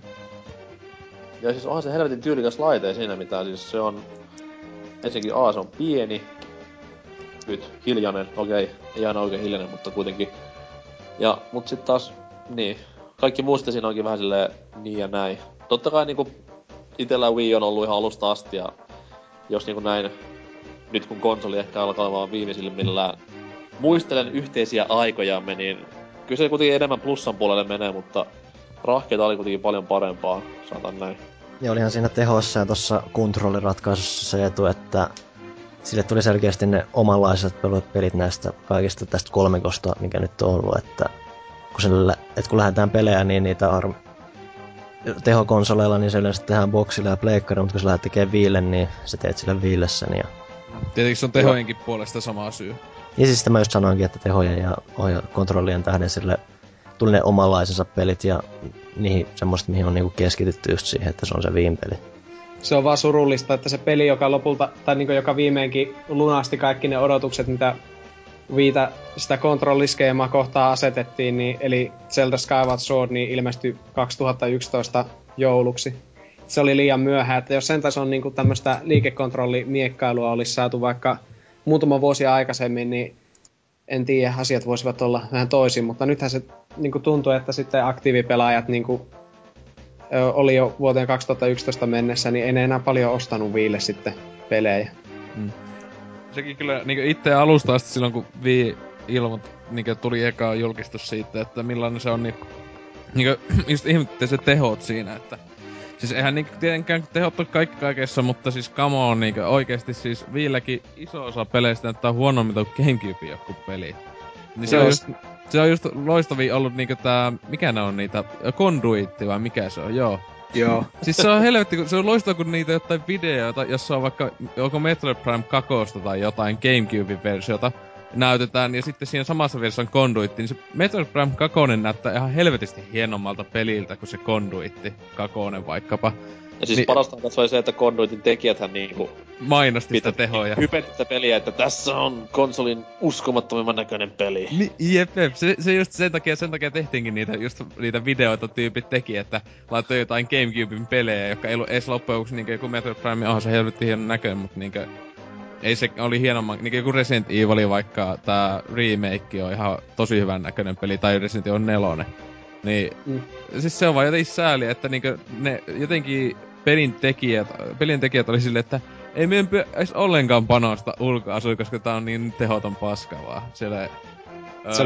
Se oli hienoa se oma itsepetos, ainakin kun etukäteen jotain sanoi, että tää on ehkä tuplasti Gamecuben tehonen. Sitten mä katsoin just tätä Red Steelin tämmösiä videoita, että joo, onhan tässä aika hyvät nämä. Tässä on tämmösiä valojakin seinillä ja on näissä hahmoistakin tulee varjoja. Kyllä tää on ihan... Joo. Ei grafiikat ole kaikki kaikessa, mutta justiin pelasin äskettäin tuota Star Fox Adventuresia. Ja mä vaan katsoin, että tämä on paremman näköinen kuin melkein mikään Wiille. Tai F-Zero GX justiin. Niin. Mut se vähän näki sen Red Steelissä, että kun ensin lähdettiin täällä realismiin tavoittelevalla grafiikalla hakemaan menestystä, niin eihän sitä tullut mitään. Mutta saman tien jatkossa, kun alettiin tekemään konsolin ehdoilla sitä peliä, niin mitä jälkeä saatiinkaan. Mut sekin, että mihin kai pitäis. Kai se on tehokkaampi kuin eka Xbox. Jossakin kyllä näissä jossain joku on avainnut ja katsonut sisältöjutut, niin eka Xbox taisi olla vähän tehokkaampi tietyiltä osilta. Mut kuitenkin, että kun se on 1,5 Gamecubea ainakin. Wow. Niin siis se just, että niinku ekalla Xboxillakin just paljon hienomman näköisiä pelejä. Siis se on mun mielestä älytöntä, että tuuaan. Niinku Wii Ukin nyt mun mielestä ihmeellistä, että onhan se nyt tehokkaampi kai kuin pikkasen kuin nää Xbox ja Veikka 3, mutta kyllähän se nyt vittu pitäisikin olla. Siis se on ihan vammasta tuua niinku vuosikaupalla. Niinku Wii Ukin teknologia, niin se on jo vuosikaupalla vanhentunut. Tai niinku Wiikin, kun se tuli, niin se oli jo niinku 5 vuotta vanhaa teknologiaa, jota myytiin 300, joka on ihan kehitysvammasta. Mut ei kato semmoista peliä kuin Call of Duty. Miltä vuodelta moottori on? 2007. Mutta onhan sitä päivitetty vaikka kuin vituusti siis sitä niinkö... Siis, niin. Siinä kuitenkin kertoi sen, että ei jengi katso sitä enää nykyään niin paljon, että... Niinku millainen tämä suoritus meni. Sittenkin tulee, jos tulee joku... uusi Xbox tai jotain, siis kyllähän ei ne kovin monta vuotta voi sitä Call of Dutyä niinkö enää tolla, niinkö tällä mennä tavallaan, kuitenkin kyllähän sitä ihmiset kun alkaa näitä tulee jotain hiton Crysis 3:sia ja tämmösiä, joka on niinkö koko ajan vetää näitä, tai Battlefield 3:sia, jotka vetää niinkö koko ajan ihan hulluna yli siitä, niin kyllä se vammaisimmatkin fanipäät alkaa kattoo, että onhan tähän paskan näköinen jo nykyään. Niin siis huudettiin jo silloin, kun tuli Black Ops, että ei niin. Nyt ei enää tällä enkinellä, mut siellä ne vaan silti menee tälläkin hetkellä. Päihitti just Halo 4:nkin brittimyynnissä, niin mikäs siinä? No tietenkin siinä on se, että kun se on hiton suosittuja, mut siis aha se siis muutkin, siis silleen nettipelissä, että ei se lagaa ja muuta, että sehän siinä on niinkö. Niin mut siis tällä hetkellä mä veikkaan, että Nintendon ideologia just Wii U:n kanssa on se, että nyt kun niinku kaikki maapallon ihmiset tietää sanan Wii, niin se on ihan sama vittu, vaikka me pistetäis tohon noin niinku tiiliskivi, missä olkis Wii. Ja silti jengi ostaa sitä aivan tajuttomia määriä. Mutta en mä usko, että tää kuitenkaan lähellekään tulee sitä, menisi sitä olleen mikä Wii, että ne pitää, tai voi olla, jos se tulee tosissaan jotain tosi kovia pelejä jotenkin, tai semmosia, että, mutta niinkö just tää Nintendo Landi, niin ei se tuu mitään Wii Sports -hittiä tai silleen, ja sitten mä luulen, että sitten kun tulee nää uudet Xbox ja Pleikka, niin sitten se on jo niinkö kaikki niin sanotusti HC-pelaajat, jota ne Wii U:lla koittaa kalastella, niin ne kattoo vaan silleen, että vittu mitä paskaa. Joo, jos mä veikkaan, että nyt kun tässä näin Wii U:n alussa nähdään näitä pelijulkistuksia, niin näettekö siellä missään Mariota, Zeldaa tai Metroidia? Ei. Nintendo Landissa oli kaikki. Kyllä, kaikki. Auttakaa armia sinä päivänä, kun Pleikkari 4 saapuu hyllyihin, niin arvatkaa 3 kertaa, kun siellä Zelda tai Mario samaan aikaan vieressä hyllyssä, että no niin, tänne vaan pojat. Mutta Pleikalla on Resistance ja Little Big Planet. Niin joo, unohdin täysin, tää on hävitty tää peli. Ja tää PlayStation All Stars 3 luultavasti, kun siihen ehtinyt joka koneen tulee. Siinä on uutuushahmona Neutral Coal. Kyllä. Ja GTA 5 Pedestrian. ihan vaan hypettämässä GTA 5 julkaisua. GTA-kenttä, semmoinen joku katu vaan siinä. Joo, peruskatu. Taustalla joku bordelli. Niin, joku jätkä kävelee sit väliin joka 5 minuutti ohi ilman housuja. Mm. Niin. Ja se on sitten huikea innovaatio ja konsolin paras peli tänä vuonna ja jne. Hoho ja... Siirrytäänkö eteenpäin? Mennään eteenpäin. Pidetään tässä vaiheessa pieni tauko ja ruvetaan puhumaan pelkistä hienoista miehistä tauon jälkeen. Uskomattoman hienoa kaartia luvassa. Totta kai meidän lisäksi, mutta siis kuunnelkaa ja katsokaa. Nähdään pian. Hei hei!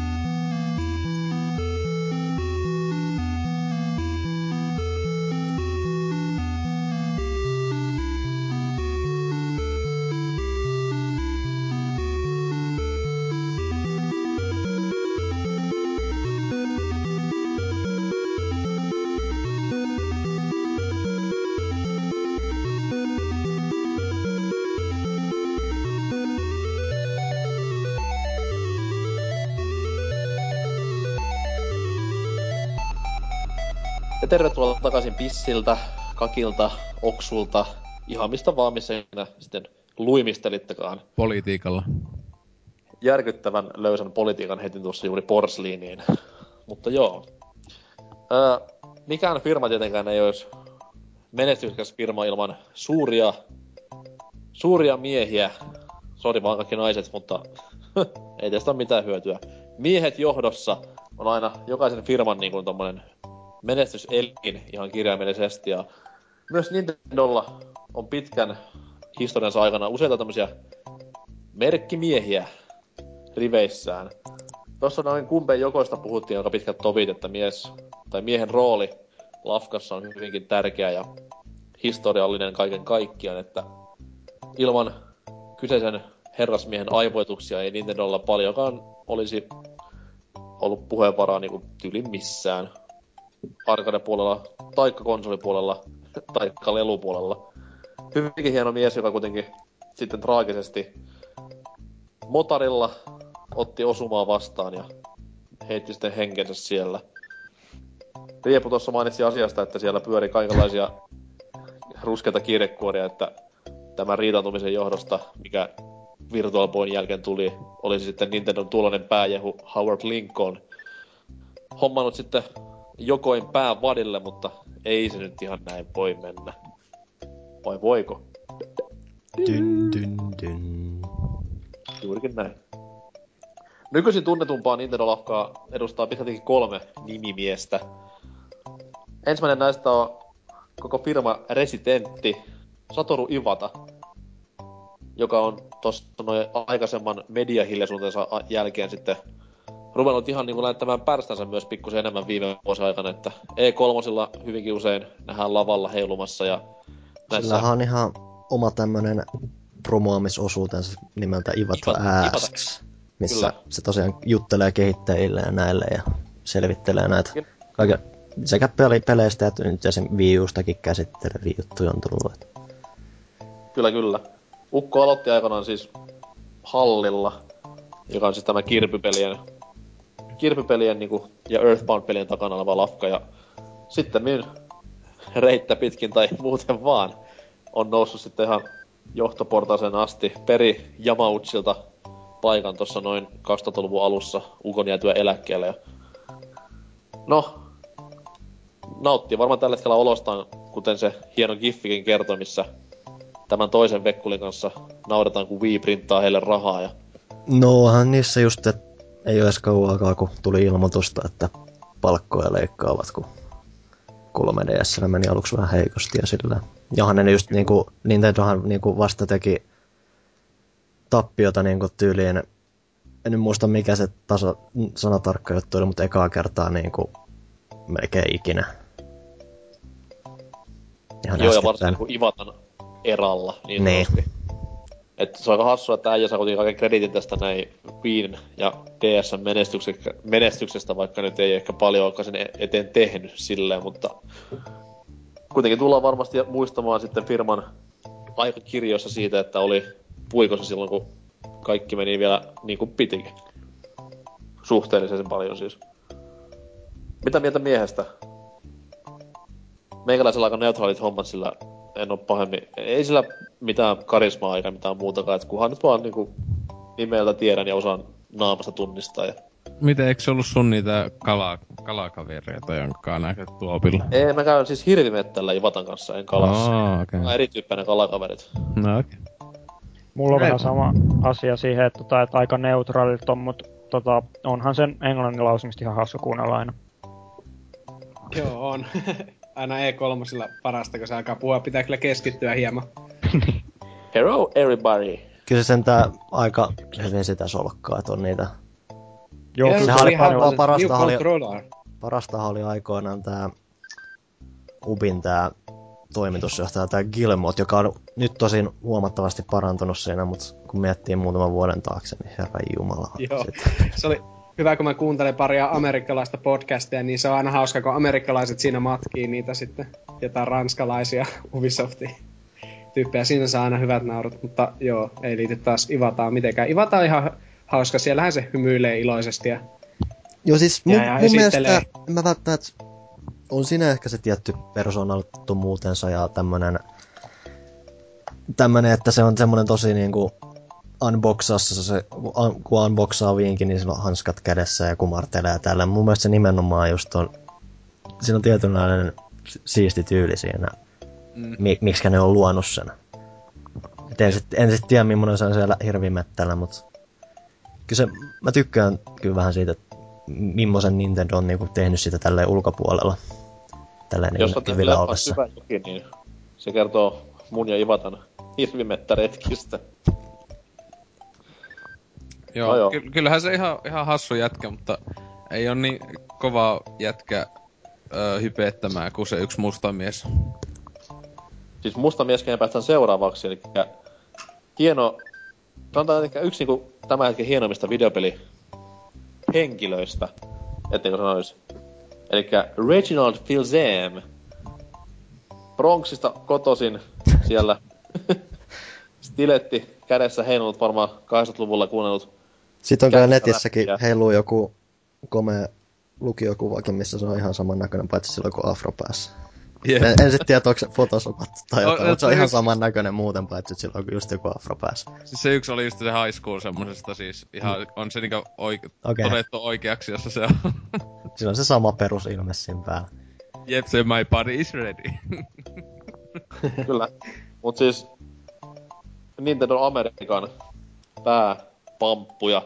Ja kuten sanottua, niin Bronxin kovilta kadulta kotoisin alun perin, että siitä aina jaksaa niinku miestä katsoessa hymyilyttää, kun miettii just, että siellä 80-luvulla pyörinyt kovimmissa kettopiireissä old school räppiä kuunnellut breikatessa boomboxin edessä pahvin päällä. Et kauas on tultu niistä ajoista, mutta hyvinkin karismaattinen jäbä kaiken kaikkiaan ja hyvinkin paljon niinku vitsiä saada aikaiseksi, varsinkin pelibisnessä nämä äijän sutkatusta, mitkä aina menee välillä pikkaasen överiksi. Että Molyneux vetää yleensä niinku pokerinaamalla kaikki nämä letkautuksensa ja sitten jälkeenpäin vähän kumartaa ja selittelee, mutta Reggie yleensä tykittää ihan täyslailla, eikä anna petkäkään anteeksi edes haastikseen jälkeen, että äijä sanoo jotain, niin se tarkoittaa silloin sitä. That's it, piste. Heippa. Mitä mieltä tästä tontosta? Anteeksi, miehestä. Tosi hienoa, että siis ite tykkään paljon, että siis näitä niinkö tommosia pelien julkisuuden henkeä tavallaan, niin ehkä melkein suosikkia, kun se on just tosissaan vaikka niinkö ei tosissaan ois niinkö niin samaa mieltä tosissaan kaikista niistä juttuista ja mistä, että tai jos hypettää, niin monesti niin näkee, milloin se tosissaan niin ihan selvästi tietoisesti puhuu niin ihan tätä paskaa. Ja niin kuitenkin sitä vaan kuuntelee mielellään. Et se, nyt kun Wii U E3:lla siellä jotain aika kovia kysymyksiä vaikka tehosta tai jostain puhuttiin, niin se aina vaan silleen hyvin niinkö vaan sivuuttaa ne silleen ihan niinkö täysin ja jatkaa vaan jostain. Joo, kato Nintendo Land, joo, tää niinkö hieno juttu ikinä. Niin me tarjotaan niinkö uusia elämyksiä. Joo, se oli loistavaa. Ja sitten just joku sanoi, että ei tässä kovin, ja sanoi, että tästä tulee kovin HC-laite, niin ei ton Nintendo Land näytä kovin HC. Oh, se kun katot, saa F-Zeroja ja Zelda. Silleen niinkö. No niin. Se on niin häpelemätöntä, kun se äijä kuitenkin on niin paljon duunia tehnyt elämässä, että se on Pizza Hutilla ollut kova pamppu. Sitten on yksi musiikkikanavalla pyörinyt aikanaan. Procter & Gamble maahantuontiyrityksissä ja Guinnessillä muistaakseni kans jotain historiaa. Nyt sä oot niinku Nintendolla ja vittu mä näytän täälläkin kaikki menee hyvin ja... Jep. Sitten just kun tommonen jälleen kerran tämmönen pieni imagohomma, että kun Nintendo on totta kai Nintendo. Tämmönen rauhallinen japanilaisfirma, missä lapsia aina ajatellaan ensin, niin sitten tulee tämä rekki heittämään niinku My Body's Ready ja kaikkea tämmöstä. Tekee niistä just memeistä tekee niinkö vaan semmosia niinkö vielä suositumpia ihan tahallisesti, että... Joo. Se niinkö älyä... Tietää niinku, että silloin että sulle naudataan ihan joka puolella, mut vittu väliä, että mä vedän mun juttua ja se on siinä. Mä voin sanoa Reginator ihan milloin vaan. Niin, mut se just tätä tyypit niinku kuitenkin tietää, että monet vähän niinku vitsailee siitä, mutta myös tyypit niinku tykkää siitä just sen takia. Joo. Niin. Et sehän näkee just näissä Game Trends, siinä on tämä... Nyt tuli jäätyminen. Kukas tämä Janani nyt onkaan? Mikä on? Kiifliiga. Niin, kun se... Silloin kun se on, niinku pääsee Regin kanssa juttelemaan, niin se näkee silleen, että... Se koko ajan vittuilee Regille niin joka asiasta sille vähän niinku piilossa ja toinen antaa palaa niinku takaisin vaan. Niillä on hieno niitten kemia. Joo. Varsinkin jossain bonusroundissa ennen E3, kun ne juttelee keskenään. Niin se on jälkeen. Hyvin hauskana seurata silleen niitä kahta, kun ne naljailee toisilleen. Totta hitosti. Hieno mies. Hieno mies. Ois nuo E3 niinkö... Ei monenakaan vuonna nyt, kun oli vielä vähän niinku ois niin eikä aina kiinnostunut ne pressitilaisuudet niin ne on, mutta aina nyt tuli katsottu, kun siellä rekkiä on. Joo, siis varsinkin ikimuistelisena on tämä Wii Sports Resortin vesiskootterin ajelu tätä perkeleen M:ää vastaan. Cammie Dunawayta vastaan. That's why they call me the originator. Cammie Dunaway. Ei puhuta rahpallin. Ei puhuta hänestä yhtään tänään. Ei puhuta. Mutta joo, se kolmas nimi, kenestä tuossa mainitsin, Rekkien ja Ivata lisäksi, on totta kai sitten Shigeru Miyamoto, että... No, äijä mistä tiedetään tavallaan kaikki, mutta kenestä tavallaan ei tiedetä mitään. Hyvinkin harvaksi antaa, okei, nykypäivänä vähän löysemmin antaa haastiksia, mutta... Hyvinkin mystinen hahmo kaiken kaikkiaan pelibisneksessä, että... Ylistetty ja suuruuden niin kuvainen nero, mutta... Silti hyvinkin tommonen hämäränpeitossa oleva hahmo. Mut jälleen kerran kättä lippaan ainakin omalta osalta, että paljon hyvää on saanut aikaiseksi ja tulee varmaan vielä saamaankin. Joo, kyllähän Miyamoto on totta kai ihan niinku semmonen, jos yksittäinen henkilö, joka on niihin peleihin sitten vaikuttanut, niin totta kai ehkä kaikkein tärkein Nintendolla. Et vaan nykyisin jotenkin tuntuu, että Miyamoto ei niin ole kyllä enää siinä luovimmassa terässä, mitä se oli joskus 80-90-luvulla. Että joku Wii Music esimerkiksi, niin se oli Miyamoto oma projekti, niin se nyt ei ollut ihan semmoinen innovaatio, mistä olisi itse innostunut. Joo, siis kyllä sanotaan, että Pikminin jälkeen Miyamoto tuntuu vähän niin kuin gonahtaneen näin niin kuin intti-termejä, että... Joo, vaikka onhan se edelleen mukana niin kuin tälleen justiin aina... neuvomassa aina, kun jotain Mario-peliä tehdään, niin Miyamoto antaa siellä totta kai niin neuvoja ja konsultoi ja tällä lailla, että on yhä silleen mukana, mutta ei enää itse varsinaisesti siellä jossakin tehtaille niitä mestariteoksia. Ei siis hyvin suorassa pelissä nykyään niin näkyy se Miyamoton tatsi. Eikö mies täyttänyt jo paljon sitä? 60 taas täyttänyt. Niin se oli 60, joo. Huhhuh. Hieno mies ja toivottavasti vielä 30 vuotta jaksaa duunailla meille iloa. Joo, viimusikka 2 ja 3, kiitos. Eiköhän sitä tuu. Sehän aina sitä sanotaan, että kun Miyamoto hankki koiran, niin se teki sitten tämän Nintendoksi ja sitten kun se aloitti puutarhahoidon silloin joskus, niin sitten se keksi Pikminin ja odotellaan sitä, että se alkaa harrastaa jotain Airsoft pelaamista tai... Niin tilaa joskus se lähtee norsukamman kaa hirvimettälle, niin mitä me saadaan sieltä. Kyllä. Niin totta, ja sitten tulee... saadaan kyllä... Sitten saadaan niinku joku Duck Hunt rebootti.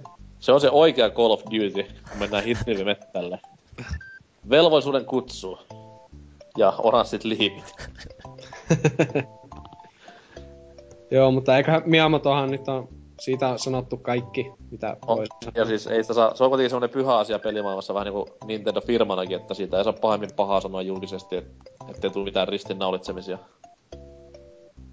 Ja periaatteessa nyt... se on kuitenkin sillä niin suuri vaikutus muutenkin olla, että vaikka se nyt mokais miten vaan, niin ei sitä... Tai tekis melkein mitä vaan, niin ei sovi unohtaa, että mitä kaikkea se on kuitenkin ehtinyt jo tekemään. Joo, ei todellakaan. Se voi... Mun puolesta sais vaikka kaivaa nenää loppuikänsä, että kyllä se silti jos niinku... ansainnut legendan maineen. Nenän kaivamissimulaatio tulisi sitten. Kyllä. Nose training. I had this great idea. Miamoto on se tulkki on myös symppisäijä. Nimeä en koskaan muista, mutta se ei aina tulkkaa E3:ssa Shigerun puheita, niin se on ihan kiva janari. Nintendo Directeissäkin yleensä äänessä hyvin paljon. Mä en olekaan huomannut, että siinä on sama janari. Se on semmonen perus dude. Joo. Mutta äsken puhuin siitä, että Nintendo ei pahemmin haukkua saa, mutta nyt tehdään sitä ihan niinku... Jumalauta, annetaan viimeinkin. Täyslaidallinen. Nintendo on tunnettu siitä, varsinkin nykypäivänä ja tästä Wiiin lifespanin aikana, että... Firmalla on hyvinkin omintakainen tyyli hoitaa lähinnä niinku kaikki asiat. Julkaisupolitiikka, sitten tämmöset niinku pressit, media ulosanti. Ihan niinku siis... Peleistä lähtien. Kaikki on siis, kaikissa näkyy semmoinen pieni Nintendo-maisuus, mitä ne tekee. Että tuolla kun katsoo Ubisoftin ja sitä 74. Assassin's Creed 3 videota vuoden sisään ja making of ja behind the scenes ja jne, niin tässä aikavälissä Nintendo siis päästää kerran toimittajat huushollinsa ja näyttää tyyliin Mario-pelin konseptitaidetta yhden kuvan verran. Joo, Nintendo on kyllä... firmana semmoinen kummallinen yhdistelmä semmoista tosi vanhoillisuutta ja sitten tietenkin näitä uusia ideoita aina välillä, mutta sehän on tosi perinteinen kyllä siinä mielessä, että kun nykyajan länsimaiset kehittäjät justiin, niin niillä on kauheana vuorovaikutusta fanien kanssa, jos katsoo just jotain Bungieta, että nehän oikeasti niin kuin justiin on aina mukana jossain yhteisön tämmöisissä, ottaa palautettavasta ja näin, mutta Nintendo tekee tavallaan jossain salamyhkäisesti norsunluutornissaan näitä pelejä ja sitten ilmoittaa just silleen niin kuin tänä keväänä, että niin tossa 4 kuukauden päästä tulee niin Super Mario Bros. 2. Niin, ja... se, ei sitä tiedä mitä kaikkea likasuuksia siellä tapahtuu suljettua niin, aikana. Siellä ne hakkaa just niitä lapsia ja... Niin sellaista. Mut siellä joskus sitten paljastui, että siellä tyyli telotettu ihmisiä semmoinen niinkö... Ei, joku just Wii Music epäonnistui Miyamoto sille. Ei se oikeesti ollut mun idea, se oli tuon jätkä. Linjalle vaan. Tiedän mistä tää Mario äänien näyttelijäkin loppupeleissä on alkanut räpiä niitä ääniä. Mitä sille on jouduttu tekemään. Aika kimeä äänihän se on loppujen. Onko sitä ylhäältä lähtee? Että... Oi oi. Joo, se on hyvinkin... No, jotkut voi pitää sitä niinku hienona juttuna, mutta kyllä se nykypäivän pelipisessä on vähän silleen, että... Kyllä pitäis niinku vähän mun mielestä tulla vastaan näissä asioissa, et ei mä nyt halua mitään niinku Twitter-höpinä-löpinää 6 kertaa päivässä, että vittu kun on kivaa ja jee, mutta siis pikkasen tollaista niinku vastaan tulemista just. Kyllähän itse asiassa niitä on tuolla suhteen parantunut, että niillähän on kaikki just Twitterissä, niillähän on tosiaan nää omat tunnuksensa ja sitten sitä kautta varsinkin ne kans nostaa esiin näitä Direct-juttujaan, mitä nykyään jos on ihan helvetisti itse asiassa. Japsessakin tulee kyllä välillä jotain yllättää joku 5 minuutin juttu jostain, että okei, että nyt tulee lisäkenttiä Super Mario ilmoitteeksi ja tällaista. Joo, siis se on viime vuosina hyvinkin paljon parantunut. Ja se on välillä ollutkin, että niillä on ollut Directissa paremmat setit kuin jossain E3. On joo, itse asiassa se oli justiin hyvä se E3 jälkeinen direkti seuraava, niin siinähän paljastivat justiin 3DS XL, jonka ne oli muuten kieltänyt pari viikkoa aikaisemmin, että uusi malli olisi tulossa. Ja tälleen, että niillä oli paljon isompia niin kuin jotain julkistuksia ja tämmöisiä sitten niissä direkteissä. Joo.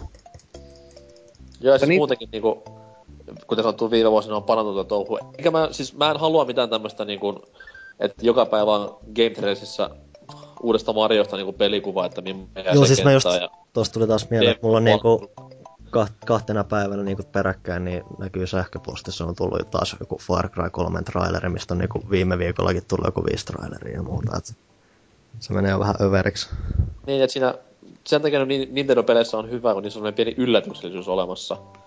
Että jos mä olisin nähnyt Mario Galaxista pelikuvaa joka toinen päivä netissä, niin ei se olisi läheskään niin paljon niin kuin tiputtanut leukoja silloin aikana, kun se ilmestyi.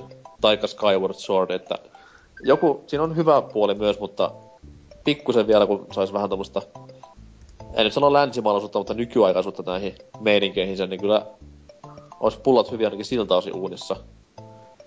Toinen asia on tämä niin kuin pelipuolen juttu, eli siis tämä nettipelien piittaamattomuus, DAC-piittaamattomuus, että niitä on siis näissä kohdissa on hyvinkin vanhollinen ja ei mitään perinteet on aina kivoja ja tolleen, mutta jos sä huomaat, että jossain menee aivan helvetin kovaa joku asia, niin koita silloin ottaa se kiinni heti, älä vasta 10 vuoden päästä.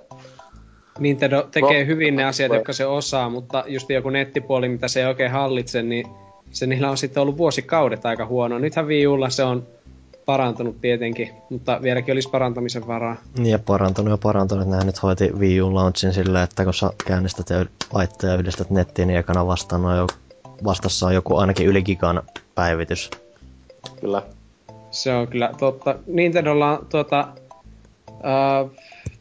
se tapa kyllä ollut, että ne niinku ylituottaa niinku tiettyjä sarjoja ja sitten laiminlyö toisia.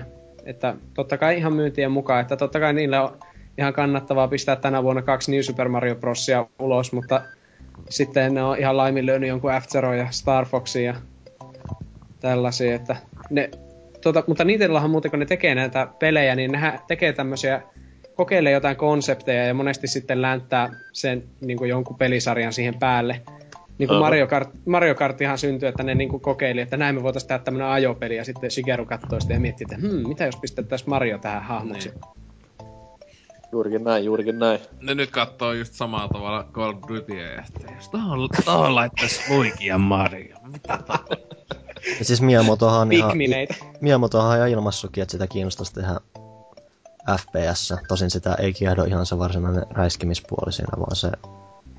FPS... Tai se just hyvä, että Call of Duty Mario, laitetaan vesipyssyt tilalle. Niin sehän...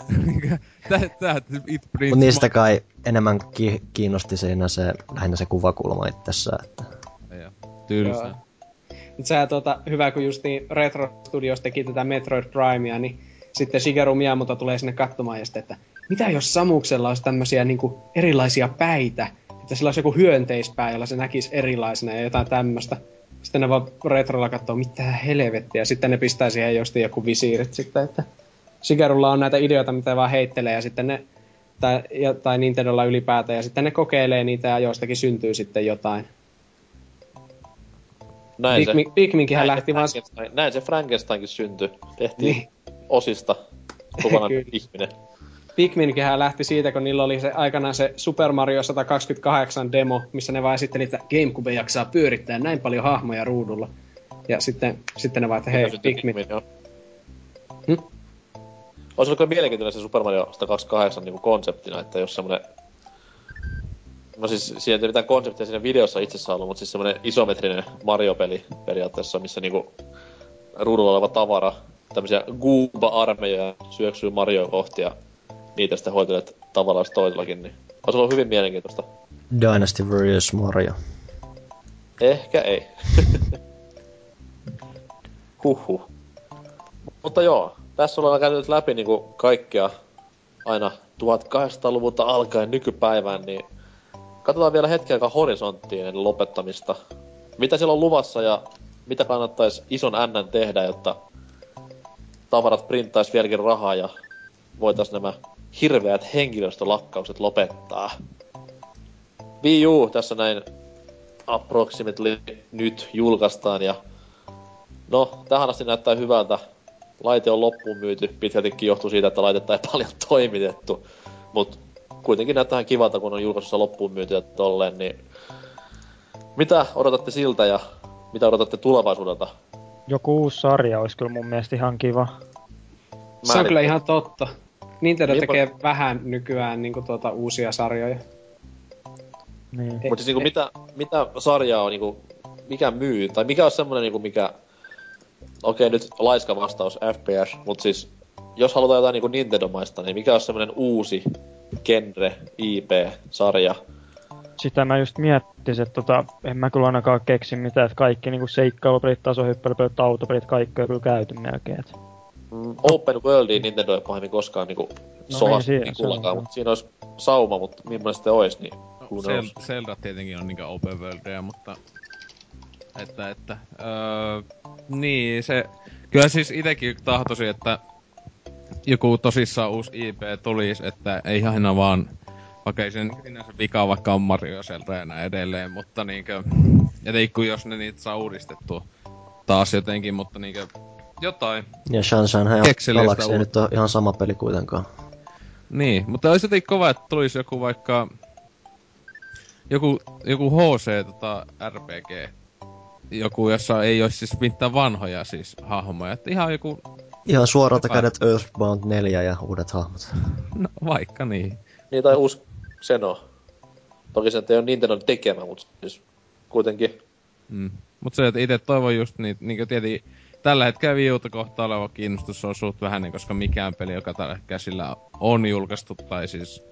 Tai niinku tulossa nyt tässä ihan heti, niin ei kiinnostunut tietenkin sitten vähän myöhemmin Bayonetta kakosta ja sen sellaista, että siellä sitten niinku vähän kiinnostavimpia pelejä, että ootte niitä yksioikeuksia sieltä kiinnostavimpia. Ei zombiukauhana nyt oo lämmittänyt ainakaan itse, että näin.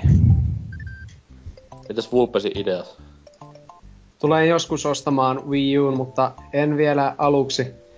Toivon todella, että se niin kuin, ottaa sitten tuulta alle ja löytää sitten se markkina senkin jälkeen, kun tulevat niin kuin Xboxin ja PlayStation 3 seuraajat, jotka on sitten paljon tehokkaampia. Mutta mullakin on vähän sama homma, että sieltä vielä, mikä Nintendolle alkaa olla jo aika perinteikästä, että julkaisun lähellä ei ole ihan sitä S-peliä, paitsi New Super Mario Bros. Ehkä. Mutta mä ottelen myöhempiä aikoja vielä.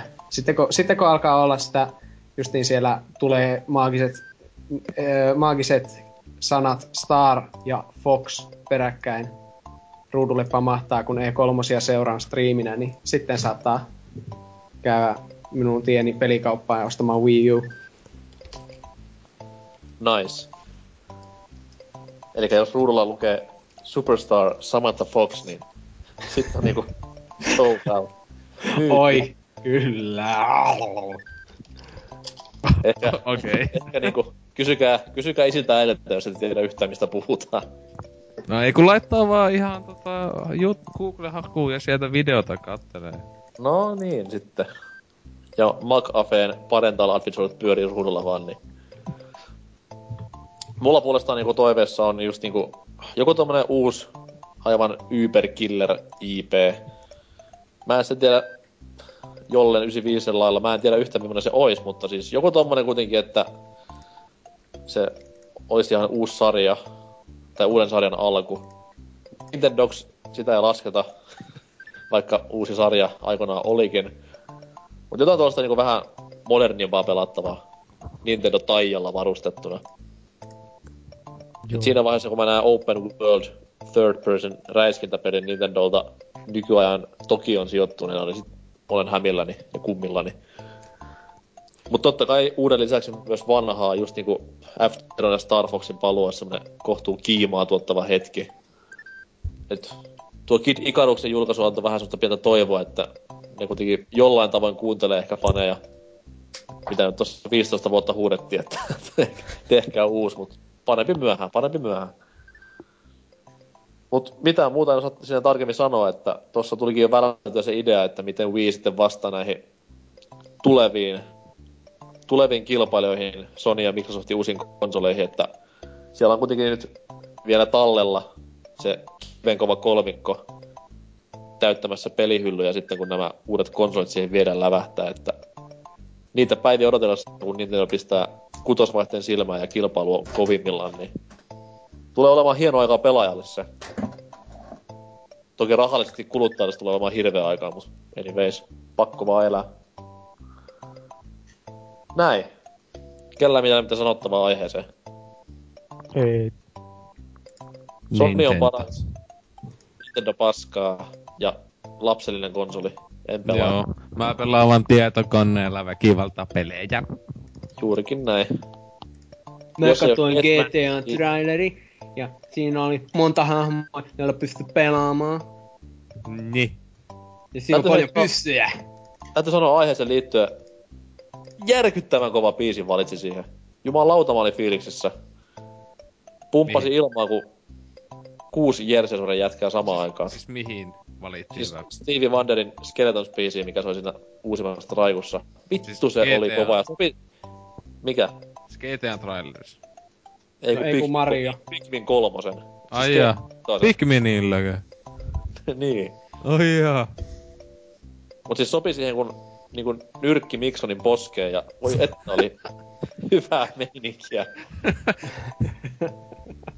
Vaikka niinku mulla onkin semmonen pieni ennakkoluulo päällä GTA 4 saaman pettymyksen jälkeen, niin... Kyllä se niinku toi semmosen uuden hypen ihan täysin siihen peliin. Se pelkkä se niinku fucking musiikki siinä.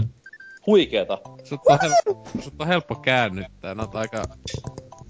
Niin hei, GTA Vice Cityn mobiiliversiosta julkaistiin just traileri. Nyt äkkiä fiilistele sitä. Ei. Se saa vaan vitosen näyttämään huonommalta sit taas. Koska ei oo Vice City parempaa. Oh, San Andreas. Ei pidä paikkaansa. Oh. GTA käsistä lisää tästä aiheesta sitten joskus. Ei. Mutta joo. Mulla ei tähän asiaan muuta. Mikä oli Oselot meininki tänään toisen castin jälkeen? Tää on tämmönen, että ei oo voimia ollenkaan, että vois niinkö vaan joku 3 päivää nukkua, kun on niinkö... Ois tehnyt töitä tuntikaupalla. Joo, siis tää on verrattavissa maratoniin tää kulutusmäärä, mitä tässä on. On se joskus aiemminkin on 2 kästiä nauhoitettu samana päivänä ja... Onko? On joskus muistaakseni. En se ei ollu helppo päivä sekään, että... Tässä on monta...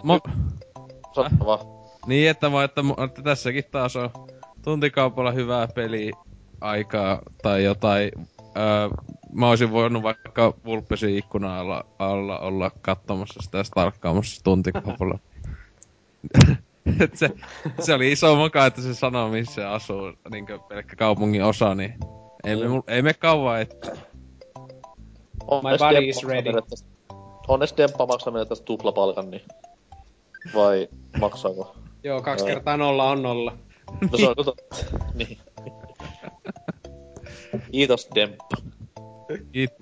Mitäs jolle 95? No mitäs tässä näin? Vähän alkoi väsyttää tää loppupuolella, että vähän passivoituisi sen takia, mutta kyllähän tää kivempaa oli kuin kidutus sit. Niin. Uusi tunnuslause.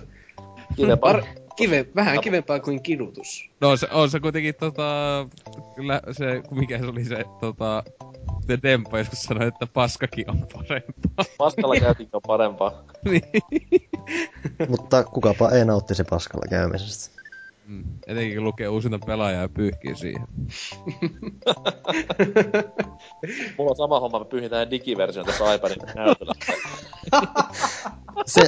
Sen takia sä kaipasit sitä digijulkaisuun niin kauan, et voinut pyyhkiä perset tässä pitkään aikaa. Nyt on syy pyyhkiä Apple laitteella perse. Sinne upposi jo monta iPodia, niin tämä ei onneksi mene niin syvälle. Mä sirpaloidun. Kauhee huippulopetus kästi ainakin. Kyllä. Sentään. Se on ihmeä kumma, kun istuu jossain hiljaisessa bussissa tai jossain rupee kulmaa jotain vanhaa 80-luvun funkkia silleen elimistöstä. Mitä helvettiä? Mitä äsken tapahtui? Riepu, miten meni kästi? Siinähän se. Tätä loppua ei lasketa tietenkään. Siinä tapauksessa ihan oivallisesti. Ihan kiva historiikki, hässäkkä meininki. Kyllä. Tänäänkö on saanut Nintendo niinkö yliannostuksen? Se on kyllähän totta. Haluan siis korostaa kaikille, että tänään ahoitettiin myös uusin pelaajapodcast Goes Retro-jakso, jossa N64 oli aiheena ja kyllä niinku Nintendo-sana pursua nyt niinku kaikista rööreistä läpi. Pitää sitä justiinsa piikittää pleikka ja Xboxia suoneen. Joo, vitaäkkiä päälle. Niin, vitaäkkiä sisään. Pistää vaan ne konsolit päälle silleen pyörimään himaa ja sitten nauttii vaan niinku sohvalla olostaan, että ihana melu. Ihana sähkölasku. Niin. Mites Arttosin Vulpes? Hyvä fiilisiä tästä kästistä, että vaikka, tai siis niinku, saatiin aika paljon puhuttua itse aiheesta, ja sitten tietenkin se ohi, että... No ei, mutta se ei ole meidän ongelma, se on editoijan ongelma.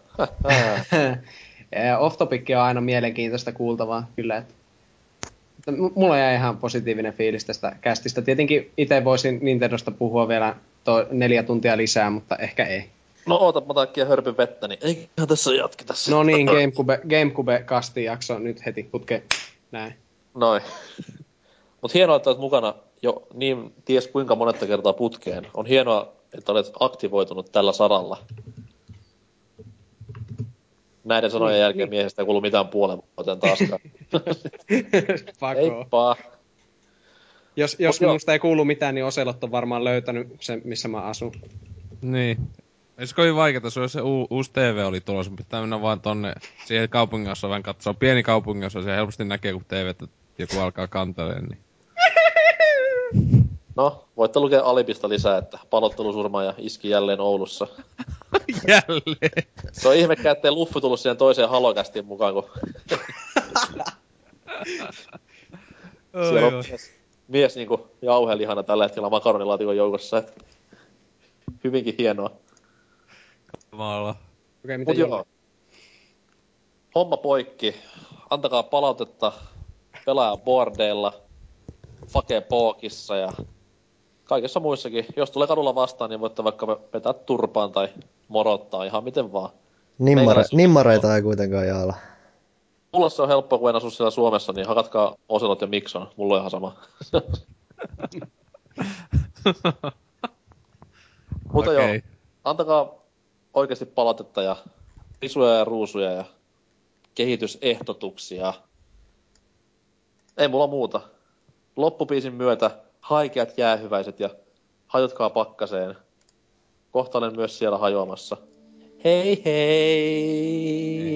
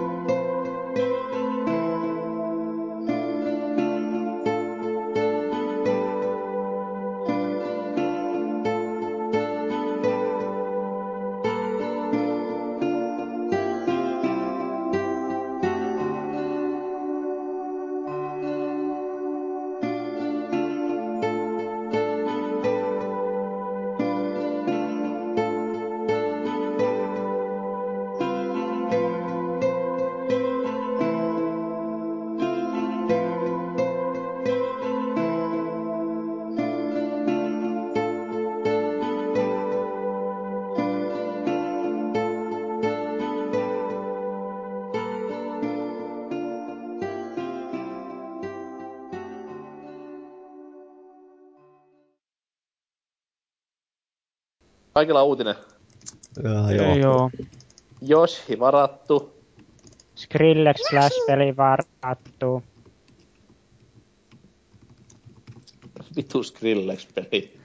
No en mäkään siitä. Se kuitenkin, sehän oli joku promo niinku jotain koskee. Joo. Mä koitin sitä tossa noin ennen kästi, niin se oli yllättävän hyvä tollanen Flash-peli.